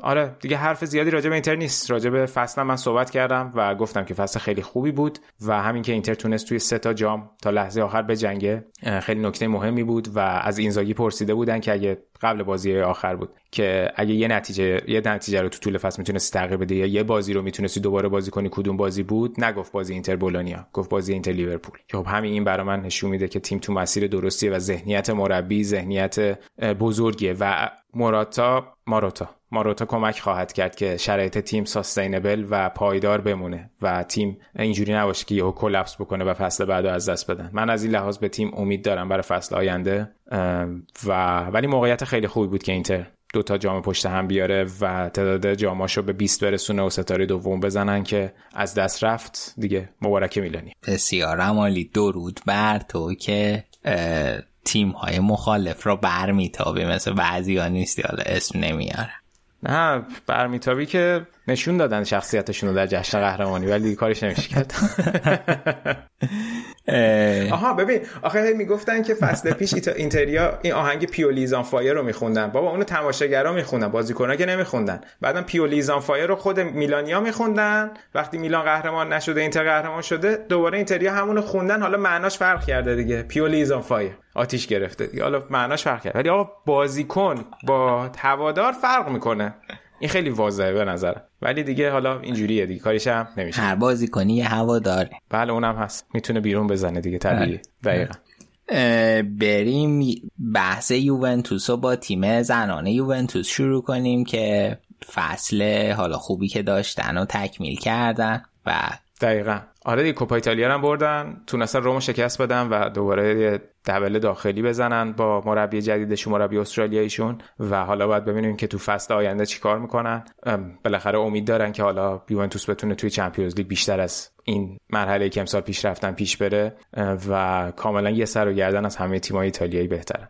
توی چمپیونز لیگ زنانم تو بخش اسپانیا فراموش کردم که اشاره بکنم که توی فینال لیون تونست یک بارسلونا رو شکست بده. خیلی هم زود کارشون رو تمام کردن. تو همون نیمه اول لیون سه تا گل زد و دیگه اون گلی که پوتریاس آخر نیمه اول زد کاری نتونست براشون از پیش ببره. نیمه دوم از خیلی زیاد نتونست بارسلونا موقعیت خاصی رو خلق بکنه و لیون به شایستگی قهرمانشون خیلی تیم فیزیکی بود لیون. خیلی فوق العاده بودن و لیون خب بهترین تیم اروپا تا 7 8 سال اخیر تو 7 سال اخیر 6 بار قهرمان اروپا شدن و فقط پارسال بود که بارسلونا تونست قهرمان بشه و خب الان جلوگیری کردن از اینکه بارسلونا بخواد سگانش رو تکرار کنه. پارسال خیلی زود هم لیون حذف شد. دقیقا دقیقا. آره دقیقا. بیا یه سیگوی بزن به اون تیم ضعیف تره شهر توی یوونتوس. مردان ببین اینا آخرین بازی فصلشون هم که بازی کردن و بازی خدافظی در واقع حالا کیلینی تو خونه که خدافظی کرده بود ولی این بازی بازی آخرش هم بود که دوباره تو همین بازی هم کله گذاشت جلو توپ و کله به کله شد و باند پیچی و خون و اینا. اصلا خیلی signature طور بود بازی آخرش هم. ولی رفتن به فیورنتینا دو هیچ باختن. توی بازی خیلی خیلی ضعیف. و باعث شد که فیورنتینا سهمیه لیگ کنفرانس بگیره و یوونتوس هم با باخت کارش رو تموم بکنه که خیلی فصل فکر کنم ناامید کننده برای هواداره یوونتوس بود. حتی به اون میزان امتیازی که پیرلو هم گرفته بود نرسیدن. ولی خب نکته بزرگش این بود که پیرلو تیمش رونالدو داشت و الگری رونالدو نداشت. یعنی واقعا گلزن هم نداشت. الگری تا نیم و بعدش ولاهویچ اومد. شاید واقعا شرایط فرق می‌کرد اگه رونالدو هم بود برای الگری نمی‌دونم. حالا باید ببینیم که توی نقل و انتقالات چیکار می‌کنن. حرف پوگبا که خیلی خیلی خیلی مطرحه و همینجوری که گفتم بحث پری... پریشیش هم هست. اگه پریشیش نشه شاید برن سراغ همون کوستیچ که تو بخش آلمان اشاره کرده. و حالا تو فصل بعد کیزا هم قاعدتا برمیگرده و حالا باید ببینیم که تو خط دفاع هم برای جایگزینی کیلینی کیو خواهند خرید. ولی میگم در کل به نظرم فصل ضعیفی بود برای یوونتوسیا و من یادم رفتم اون اپیزود اولی که با علی ضبط کردیم راجع به پیش فصل ایتالیا رو گوش دادم خیلی فکر می‌کردیم که یوونتوس فصل درخشانی رو خواهد داشت با الگری ولی الگری نشون داد واقعا توی این دو سالی که نبوده خیلی تغییری توی ذهنیتش و اینا و مدرن شدنش ایجاد نشده. حالا اینکه می‌تونه با این یوونتوس به اتفاقات مهمی برسه و دوباره این تیمو به مسیر قهرمانی برگردونه نه واقعا علامت سوال بزرگی جلوشه. ببینیم که چه اتفاقی میفته بسیار عالی. همونجور که گفتی فیورنتینا آخرین سهمیه اروپایی ایتالیا رو گرفت و در کمال تعجب آتالانتا بعد از چند فصل خیلی خوب این فصل سهمیه بهش نرسید.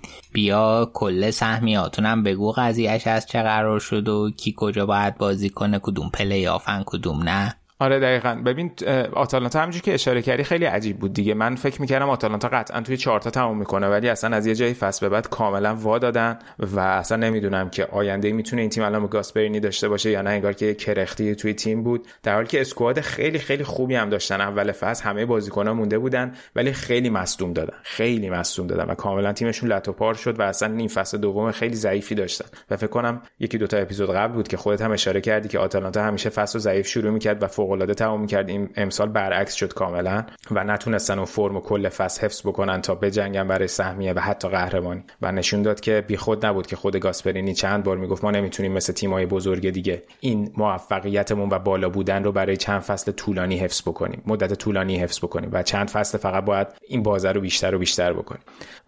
و خب آتالانتا هشتم شد و سهمیه رو نگرفت. همجوری که گفتی روم بازیش زودتر از بقیه برگزار می‌شد. سه هیچ تونست تورینو رو شکست بده و با پیروزی فصل رو تموم کردن ولی خب از اون طرف نیاز داشتن که لاتزیو ببازه برای اینکه بخوام پنجم بشن. ولی لاتزیو توی بازی خیلی خیلی جذاب توی المپیکو با ورونا سه سه کرد. گلای خیلی قشنگی داشت بازی از سمت هر دوتا تیم و با این تساوی تونست یه امتیاز بالاتر از روم تمام بکنه. فکر کنم در مجموع رتبه پنجم برای لاتزیو رتبه خیلی خوبی بود برای این فصل و ساری.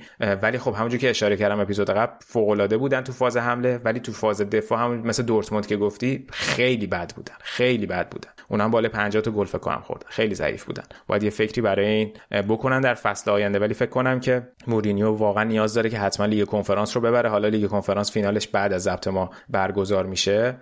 الان اطلاعی نداریم در واقع از قهرمان. ولی من ارزیابیم اینه که اگر مورینیو قهرمان بشه فصل خیلی خوبی بوده. ولی اگه قهرمان نشه از لحاظ عملکردی و دستاوردی چیز زیادی نمی‌تونه روش مانور بده. چون واقعا قهرمانیه که اینجا فرق ایجاد می‌کنه. هم وگرنه توی لیگ هم بحثی که در مورد فرانکفورت الیور آره دقیقاً آره حالا ببین حالا مثلا مورینیو سال اولش بوده تیمو بالاخره squad ش رو جمع جور کرده یه مقداری رو جوونا کار کرده ولی خب تو لیگ هم اون بازی قبل رو اشاره کردم واقعا باید ونتزیا رو میبردن. خیلی مهم بود از لحاظ mentally شاید برای بازیکنه که بالاتر از لاتزیو تمام بکنن ولی موقعیتش از دست دادن. از اون طرف لاتزیو هم سه تا بازیکنش خدافظی کردن لوئیس فیلیپه دفاعشون لوکاس لیوا هافبکشون و استراتوشا استراشوکا. من همیشه اسم بنده خدا رو اشتباه تلفظ می‌کنم. استراکوشا دروازه‌بان آلبانیایی ایشون که خدافظی کردن. خیلی عجیب بود که ته بازی باشگاه لاتزیو و خود مدیریت یه لباسی رو در واقع فریم کرده بودن و دادن به لوئیس به لوکاس لیوا و دروازه‌بانشون ولی به لوئیس فیلیپه ندادن. حالا نمی‌دونم که جزئیات این درگیری که حالا بوده بین لوتیتو و این بازیکن‌ها رو نمی‌دونم که چرا این کارو نکردن. خیلی عجیب غریب بود و خود بازیکن‌ها براش در واقع جشن خدافظی گرفتن. یه نکته دیگه فقط بگم که یک اتفاقی که افتاد یکی از این پلیسایی که کناره حالا پلیس که نبود یه جورایی مثلا مأموری بود که در واقع جلوی تماشاچی ایستاده بود تو زمین خودشون هم بودن. یعنی اون طرفی که اونجا بود از افراد شهر خودشون بود. این هواداری اولترای لاتزیو باز دوباره کلی شعار نجات پرستانه داده بودن علیه یکیشونو و باعث شد که اصلا بیارن اون بنده خدا رو از اونجا ببرن جلوی یه جایگاه دیگه. خیلی هم عصبانی بود و فکر کنم خیلی خیلی اسفناکه کماکان اینا ادامه پیدا می‌کنه. خیلی اتفاقا توی لاتزیو میفته و به قول یکی نوشته بود مشکل اینه که شاید لاتزیو هی بیانیه میده که اینا یه ماینوریتی ان که این کارو می‌کنن. اکثریت هوادارا اینجوری نیستن. شاید هم اینجوری باشه ولی شاید اگه بیان اینو واقعا بپذیرن و یه جدیتر با این موضوع برخورد کنن و هی تقلیلش ندن به یه اقلیتی نتیجه بهتری بده. کار و واقعا باید ایتالیا این موضوعات رو بررسی کنه. دیگه فکر کنم تکرار مکررات من بخوام راجع بهش صحبت کنم. خلاصه اینجوری شد که لاتزیو پنجم روم ششم که میرن لیگ اروپا. که حالا اگه روم لیگ کنفرانس هم ببره که فکر کنم میشه seed یک لیگ اروپا. و فیورنتینا هم که رفت به لیگ کنفرانس و آتالانتا هم دیگه سهمیه نگرفت. ناپولی هم که بازیشو برده بود و اصلا از قبل سومیش مشخص شده. بریم سراغ سی مرغ های بلورین فصل. وایسا فقط یه این تیمای سقوط کردرم اشاره بکنم. ببین یه مسخره بازی که سر هفته آخر اتفاق افتاد این بود که بازی های قهرمانی ایتالیا یه دقیقا افتاد شروعش روی نیمه دوم بازی آخر پریمیر لیگ. آقا خب چه کاری آخه؟ مثلا شما یه ساعت بعد این بازی ها رو میذاشتی. مثلا خب خودتون هم در واقع ارزشی انگار برای اون لیگ خودتون قائل نیستین. ولی خب از اون طرف نشون میده که آقا اصلا شاید اون پولی که دارن از اون چی میگن؟ از اون حق پخش خارجی می‌گیرن اونقدر زیاد نیست که اصلا بخوام بر اساس اون اولویت بندی بکنن دیگه. یعنی خیلی واضحه این. خودشون اینو پذیرفتن. از اون مسخره تر این بود که شما قهرمان لیگتون مشخص شده. دوتا بازی آخر که تیم سقوط کننده رو مشخص می‌کنه بعد از بازی قهرمانی برگزار شد. هیچ کدوم خب همه این بازی ها رو همزمان میذاشتین تموم می‌شد این چه کاری آخه؟ قهرمان مشخص شده. لیگ تموم شده. حالا دوتا بازی هم بذاریم. آخر شب تیم سقوط کننده مشخص شه. خیلی زشت. حالا اتفاقی که اونجا افتاد این بود که سالرنیتانا که صحبت کردیم با وجود اینکه 4 هیچ مقابل اودینزه شکست خوردن با توجه به تساوی یک 0 0 کالیاری مقابل ونتزیا موندنی شدن توی لیگ که خیلی کار بزرگی بود که داوید نیکولا و مجموعه مدیریت جدید سالرنیتانا انجام دادن. یه choreography خیلی عجیب توی استادیوم داشتن. ویدیوشو حتما می‌ذارم رو کانال تلگرامم خیلی خفن. خیلی خفن بود. از این چیزا که فقط تو ایتالیا دیده میشه توضیح بدم لوس میشه. قشنگ باید بذارم ویدیوشو ببینید خیلی خفن بود. و خیلی جالب بود که حالا این دانیل یرولینو مدیرشون گفته بود که من حتما می‌خوام که تلاش کنم ریبری فصل دیگه بمونه و می‌خوام یه کاری کنم که ادینسون کاوانی به عنوان free agent بیاد سالرنیتانا خیلی عجیبه. حالا اگه این اتفاق بیفته حالا ببینم میارتش اونجا یا نه. حالا البته خود کاوانی قبلا توی ناپولی بازی می‌کرده. حالا اینکه بیاد اونجا توی ناپل دوباره و تو سالرنیتانا بازی بکنه مقدار عجیبه. ولی اینکه جالب بوده همچین درخواستی داشته. خلاصه که سالرنیتانا موندنی شد. اونورم توی پلی آف اومدن به سری آ مونتسا باید با پیسا بازی بکنه تا با پیزا باید با پیزا باید بازی بکنه. ببینیم که کدومشون صعود می‌کنه به سری آ. بریم سی مرغا بریم آقا. بیا بگو ببینم بهترین مربی فصل با کلاه هوادار بی طرف. بهترین مربی رو باید بدیم پیولی قطعا دیگه. با این بازیکنها و با این چیزی که من خودم اول فصل اصلا انتظارشون نداشتم اینو مدعی قهرمانی باشن قهرمان شدن و واقعا کردیتش می‌رسه به پیولی که با این بازیکنهای جوون تونست این تیم قهرمان بکنه. حالا میگم مجموعه یک تیم بوده که این تیم قهرمان شد ولی از لحاظ مربی بخوایم حساب بکنیم قطعا پیولی. منتها اگه بخوام یک نفر رو غیر از تیم قهرمان انتخاب کنم قاعدتا میرس میدمش به وینچنزو ایتالیانو مربی فیورنتینا که کار بزرگی کرد. تیمی که فصل پیش برای نیافتادن میجنگید و رسوند به سهمیه اروپایی و خیلی هم جدی بود که حتی رتبه بالاتر تمام بکنه. و اون اول فصل که من یادم اپیزودی ضبط کردیم اسم اپیزودمون هم بود مورینیو و شش ایتالیایی که در واقع اشاره داشت به هفت تیم بالای جدول و در واقع ایتالیانو ثابت کرد که یکی از اون 6 تا تیم ایتالیانو بوده و نه تیم گاسپرینی و آتالانتا. و هم که بالاتر از اون تمام کردم به نظرم دستاورد خیلی مهمی بود و باید بهشون کردیت داد. نظر در مورد بهترین بازیکن چیه؟ بهترین بازیکن ببین من خودم فکر می‌کنم لیاو شایستگیشو داشت که بهش MVP رو دادن. قضیه این بود که بذار حالا این رو توی بخش بازیکن جوان بهش اشاره می‌کنم. ولی اگر که اینتر قهرمان می‌شد یعنی یه مقدار حتی زودتر قهرمانیش مشخص می‌شد بروزوویچ هم شایستگی اینو داشت که بهترین بازیکن بشه. منتها خب اصولا دادنش دادن جایزه بهترین بازیکن به بازیکن رجیستا یا پستشیش خیلی بعیده به خصوص که تو سالهای اخیر بهترین بازیکن مثلا MVP لوکاکو شده بود دیبالا شده بود رونالدو شده بود کلا بعید بود که به مثلا بروزوویچ بدن. برای همین فکر می‌کنم که لیاو شایستگی شده به عنوان بهترین بازیکن باشه. گفتی لاتارو اون اول بخش. گفتی که مثلا. نه, گفتم که اونا می‌خواستن بدن. من لاتارو به عنوان بهترین انتخاب نمی‌کنم. نه. نه میگم که سری آ می‌خواست بده. ولی فکر می‌کنم که لیاو داشت دیگه. ببین خیلی وقتا سیستم میلان این بود که آقا از همون دروازه بزنیم لاتا چیز لیاو گازشو بگیره و بریم گلو بزنیم دیگه. در آورد براشون دیگه. زهره تو ریخت. می‌خوای بهترین بازیکن و پست پستم بگی بهترین دروازه‌بان و دفاع؟ بهترین دروازه‌بان بیشک مایک منیان. اصلا هیچ شکی توش نیست. خیلی نقش مهمی هم داشت توی قهرمانیشون و بیشترین کلینشیت هم ثبت کرد و بدون شک مایک بهترین دفاع که فکر کنم بارها صحبت کردم و امیدوارم فصل بعد بیاد اینتر برمر گلیسون برمر مدافع تورینو که بیشترین قطع تو و بیشترین ریکاوری هم ثبت کرده از خودش فوق العاده است. واقعا امیدوارم اینتر کارشو تمام کرده باشه. بهترین هافبک هم که همونجوری که اشاره کردم به نظر خودم روزوویچ که اینا همش همخونی داشت با اون چیزی هم که سری به عنوان MVP انتخاب کرد. بهترین مهاجم ببین از لحاظ گلزنی خب ایموبیل اول شد و نمی‌دونم 27 تا گل زده. کم چیزی نیست. تکرار این همه آمار گلزنی بالا کار راحتی نیست و شاید واقعا حقش بوده که بهش بدن.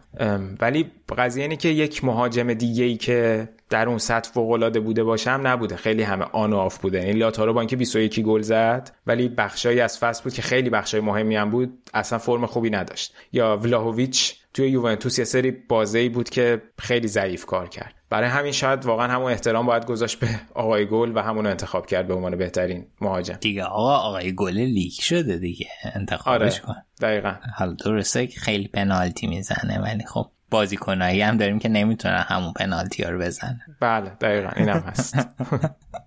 بسیار عالی. بهترین بازیکن تازه وارد لیگ هم بگو یه چیز می‌خواستی بگی؟ بازیکن جوون رو می‌خواستم بگم که حالا لیاو هم به آره. عنوانش بود به عنوان بازیکن جوون بود ولی سری آ اوسیمن رو انتخاب کرده بود ولی من ساندرو تونالی رو انتخاب می‌کنم. تونالی سومین فصلی بود که داشت توی سری آ بازی می‌کرد. یه فصل با برشا دو فصل با میلان و واقعا بار میلان رو به دوش کشید. یه گل خیلی مهم جلو لاتزیو زد یه گل خیلی مهم جلوی ورونا زد. دو تا گل زد جلو ورونا که واقعا سند قهرمانی میلان رو امضا کرد. و تو اون بازی که کسیه و به ناصر نبودن فوق العاده بود و نشون داد که چه غنیمت بزرگی برای میلان حضورش نعمت بزرگیه برای میلان و فکر می‌کنم بهترین بازیکن جوون رو به تونالی بدم. بهترین تازه واردم میدم تمی ابراهام از روم که خیلی ها می‌گفتن هزینه زیادی کرده روم بابتش ولی نشون داد که می‌تونه واقعا یه پست نوع خفن باشه و عملکرد خیلی خیلی بهتری از ورنر و لوکاکوی داشت که الان چلسی تو این فصل ازشون استفاده کرد. و توی تیم مورینیو فوق العاده بود و تونست خیلی خوب خودش رو زود توی فوتبال ایتالیا جا بندازه. حالا شاید واقعا چلسی یکی دو سال دیگه که اون بند ف... بند باز خرید 80 میلیونیش فعال ب... بتونه اون بند فعال کنه برش گردونه دیگه. آره واقعا خیلی فصل خوبی داشت. و خب توی چلسی هم خیلی زود کنار رفت دیگه. تقریبا با اومدن توخل رفت تو هاشیه دقیقا دقیقا. بیا حالا ناامید کننده ترین هارم بگو. ناامید کننده ترین مربی کی بود؟ خیلی رقابت سنگینی بین گاسپرینی و الگری می‌تونیم بندازیم. من میدم به الگری واقعا. خیلی. یعنی گاسپرینی یعنی میگم که تیمش تیم اشلش کوچیکتره و بالاخره انتظارش می‌رفت. حالا با اینکه انتظار ازش یعنی انتظارش بالاخره می‌رفت این اتفاقی روزی برای آتالانتا بیفته. ولی این سر صدایی که اومدن الگری داشت اینتر هم دنبالش بود. بعد نمی‌دونم اصلا هیچ پیشرفتی تو این تیم دیده نمی‌شد. خیلی به نظر من فصل بدی بود برای الگری و کلی درگیری و کتککاری و بحث با خبرنگارا و حرفای عجیب غریبی که آ بازیکن باید سلسله مراتب طی بکنه و بعد حساب کن وسط فصل کولوسفسکی که گذاشته بودش رو نیم کرد رفت تاتنهام چه درخشید توی یعنی این فصل توی تاتنهام. 8 تا پاس گل داد کلی گل زد براشون. من واقعا به نظرم فصل ناامید کننده برای الگری بود. باید یه فکر خیلی جدی برای فصل بعدشون بکنن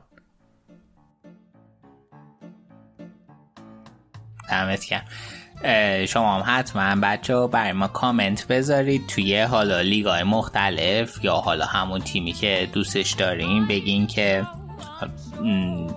تو اون لیگ بهترین بازیکن بهترین مربی کی بوده به نظرتون؟ ناامید کننده ترین ها کی بودن؟ حتما برامون کامنت بذارین خوشحال میشیم نظر شما رو هم بدونیم. مرسی که تا اینجا با رادیو آفساید همراه بودید. یک اپیزود دیگه از این فصلمون هم به پایان رسید. یک اپیزود دیگه در مورد بخش انگلیس خواهیم داشت و فعلا با تون خدافزی می‌کنیم. تا بعد.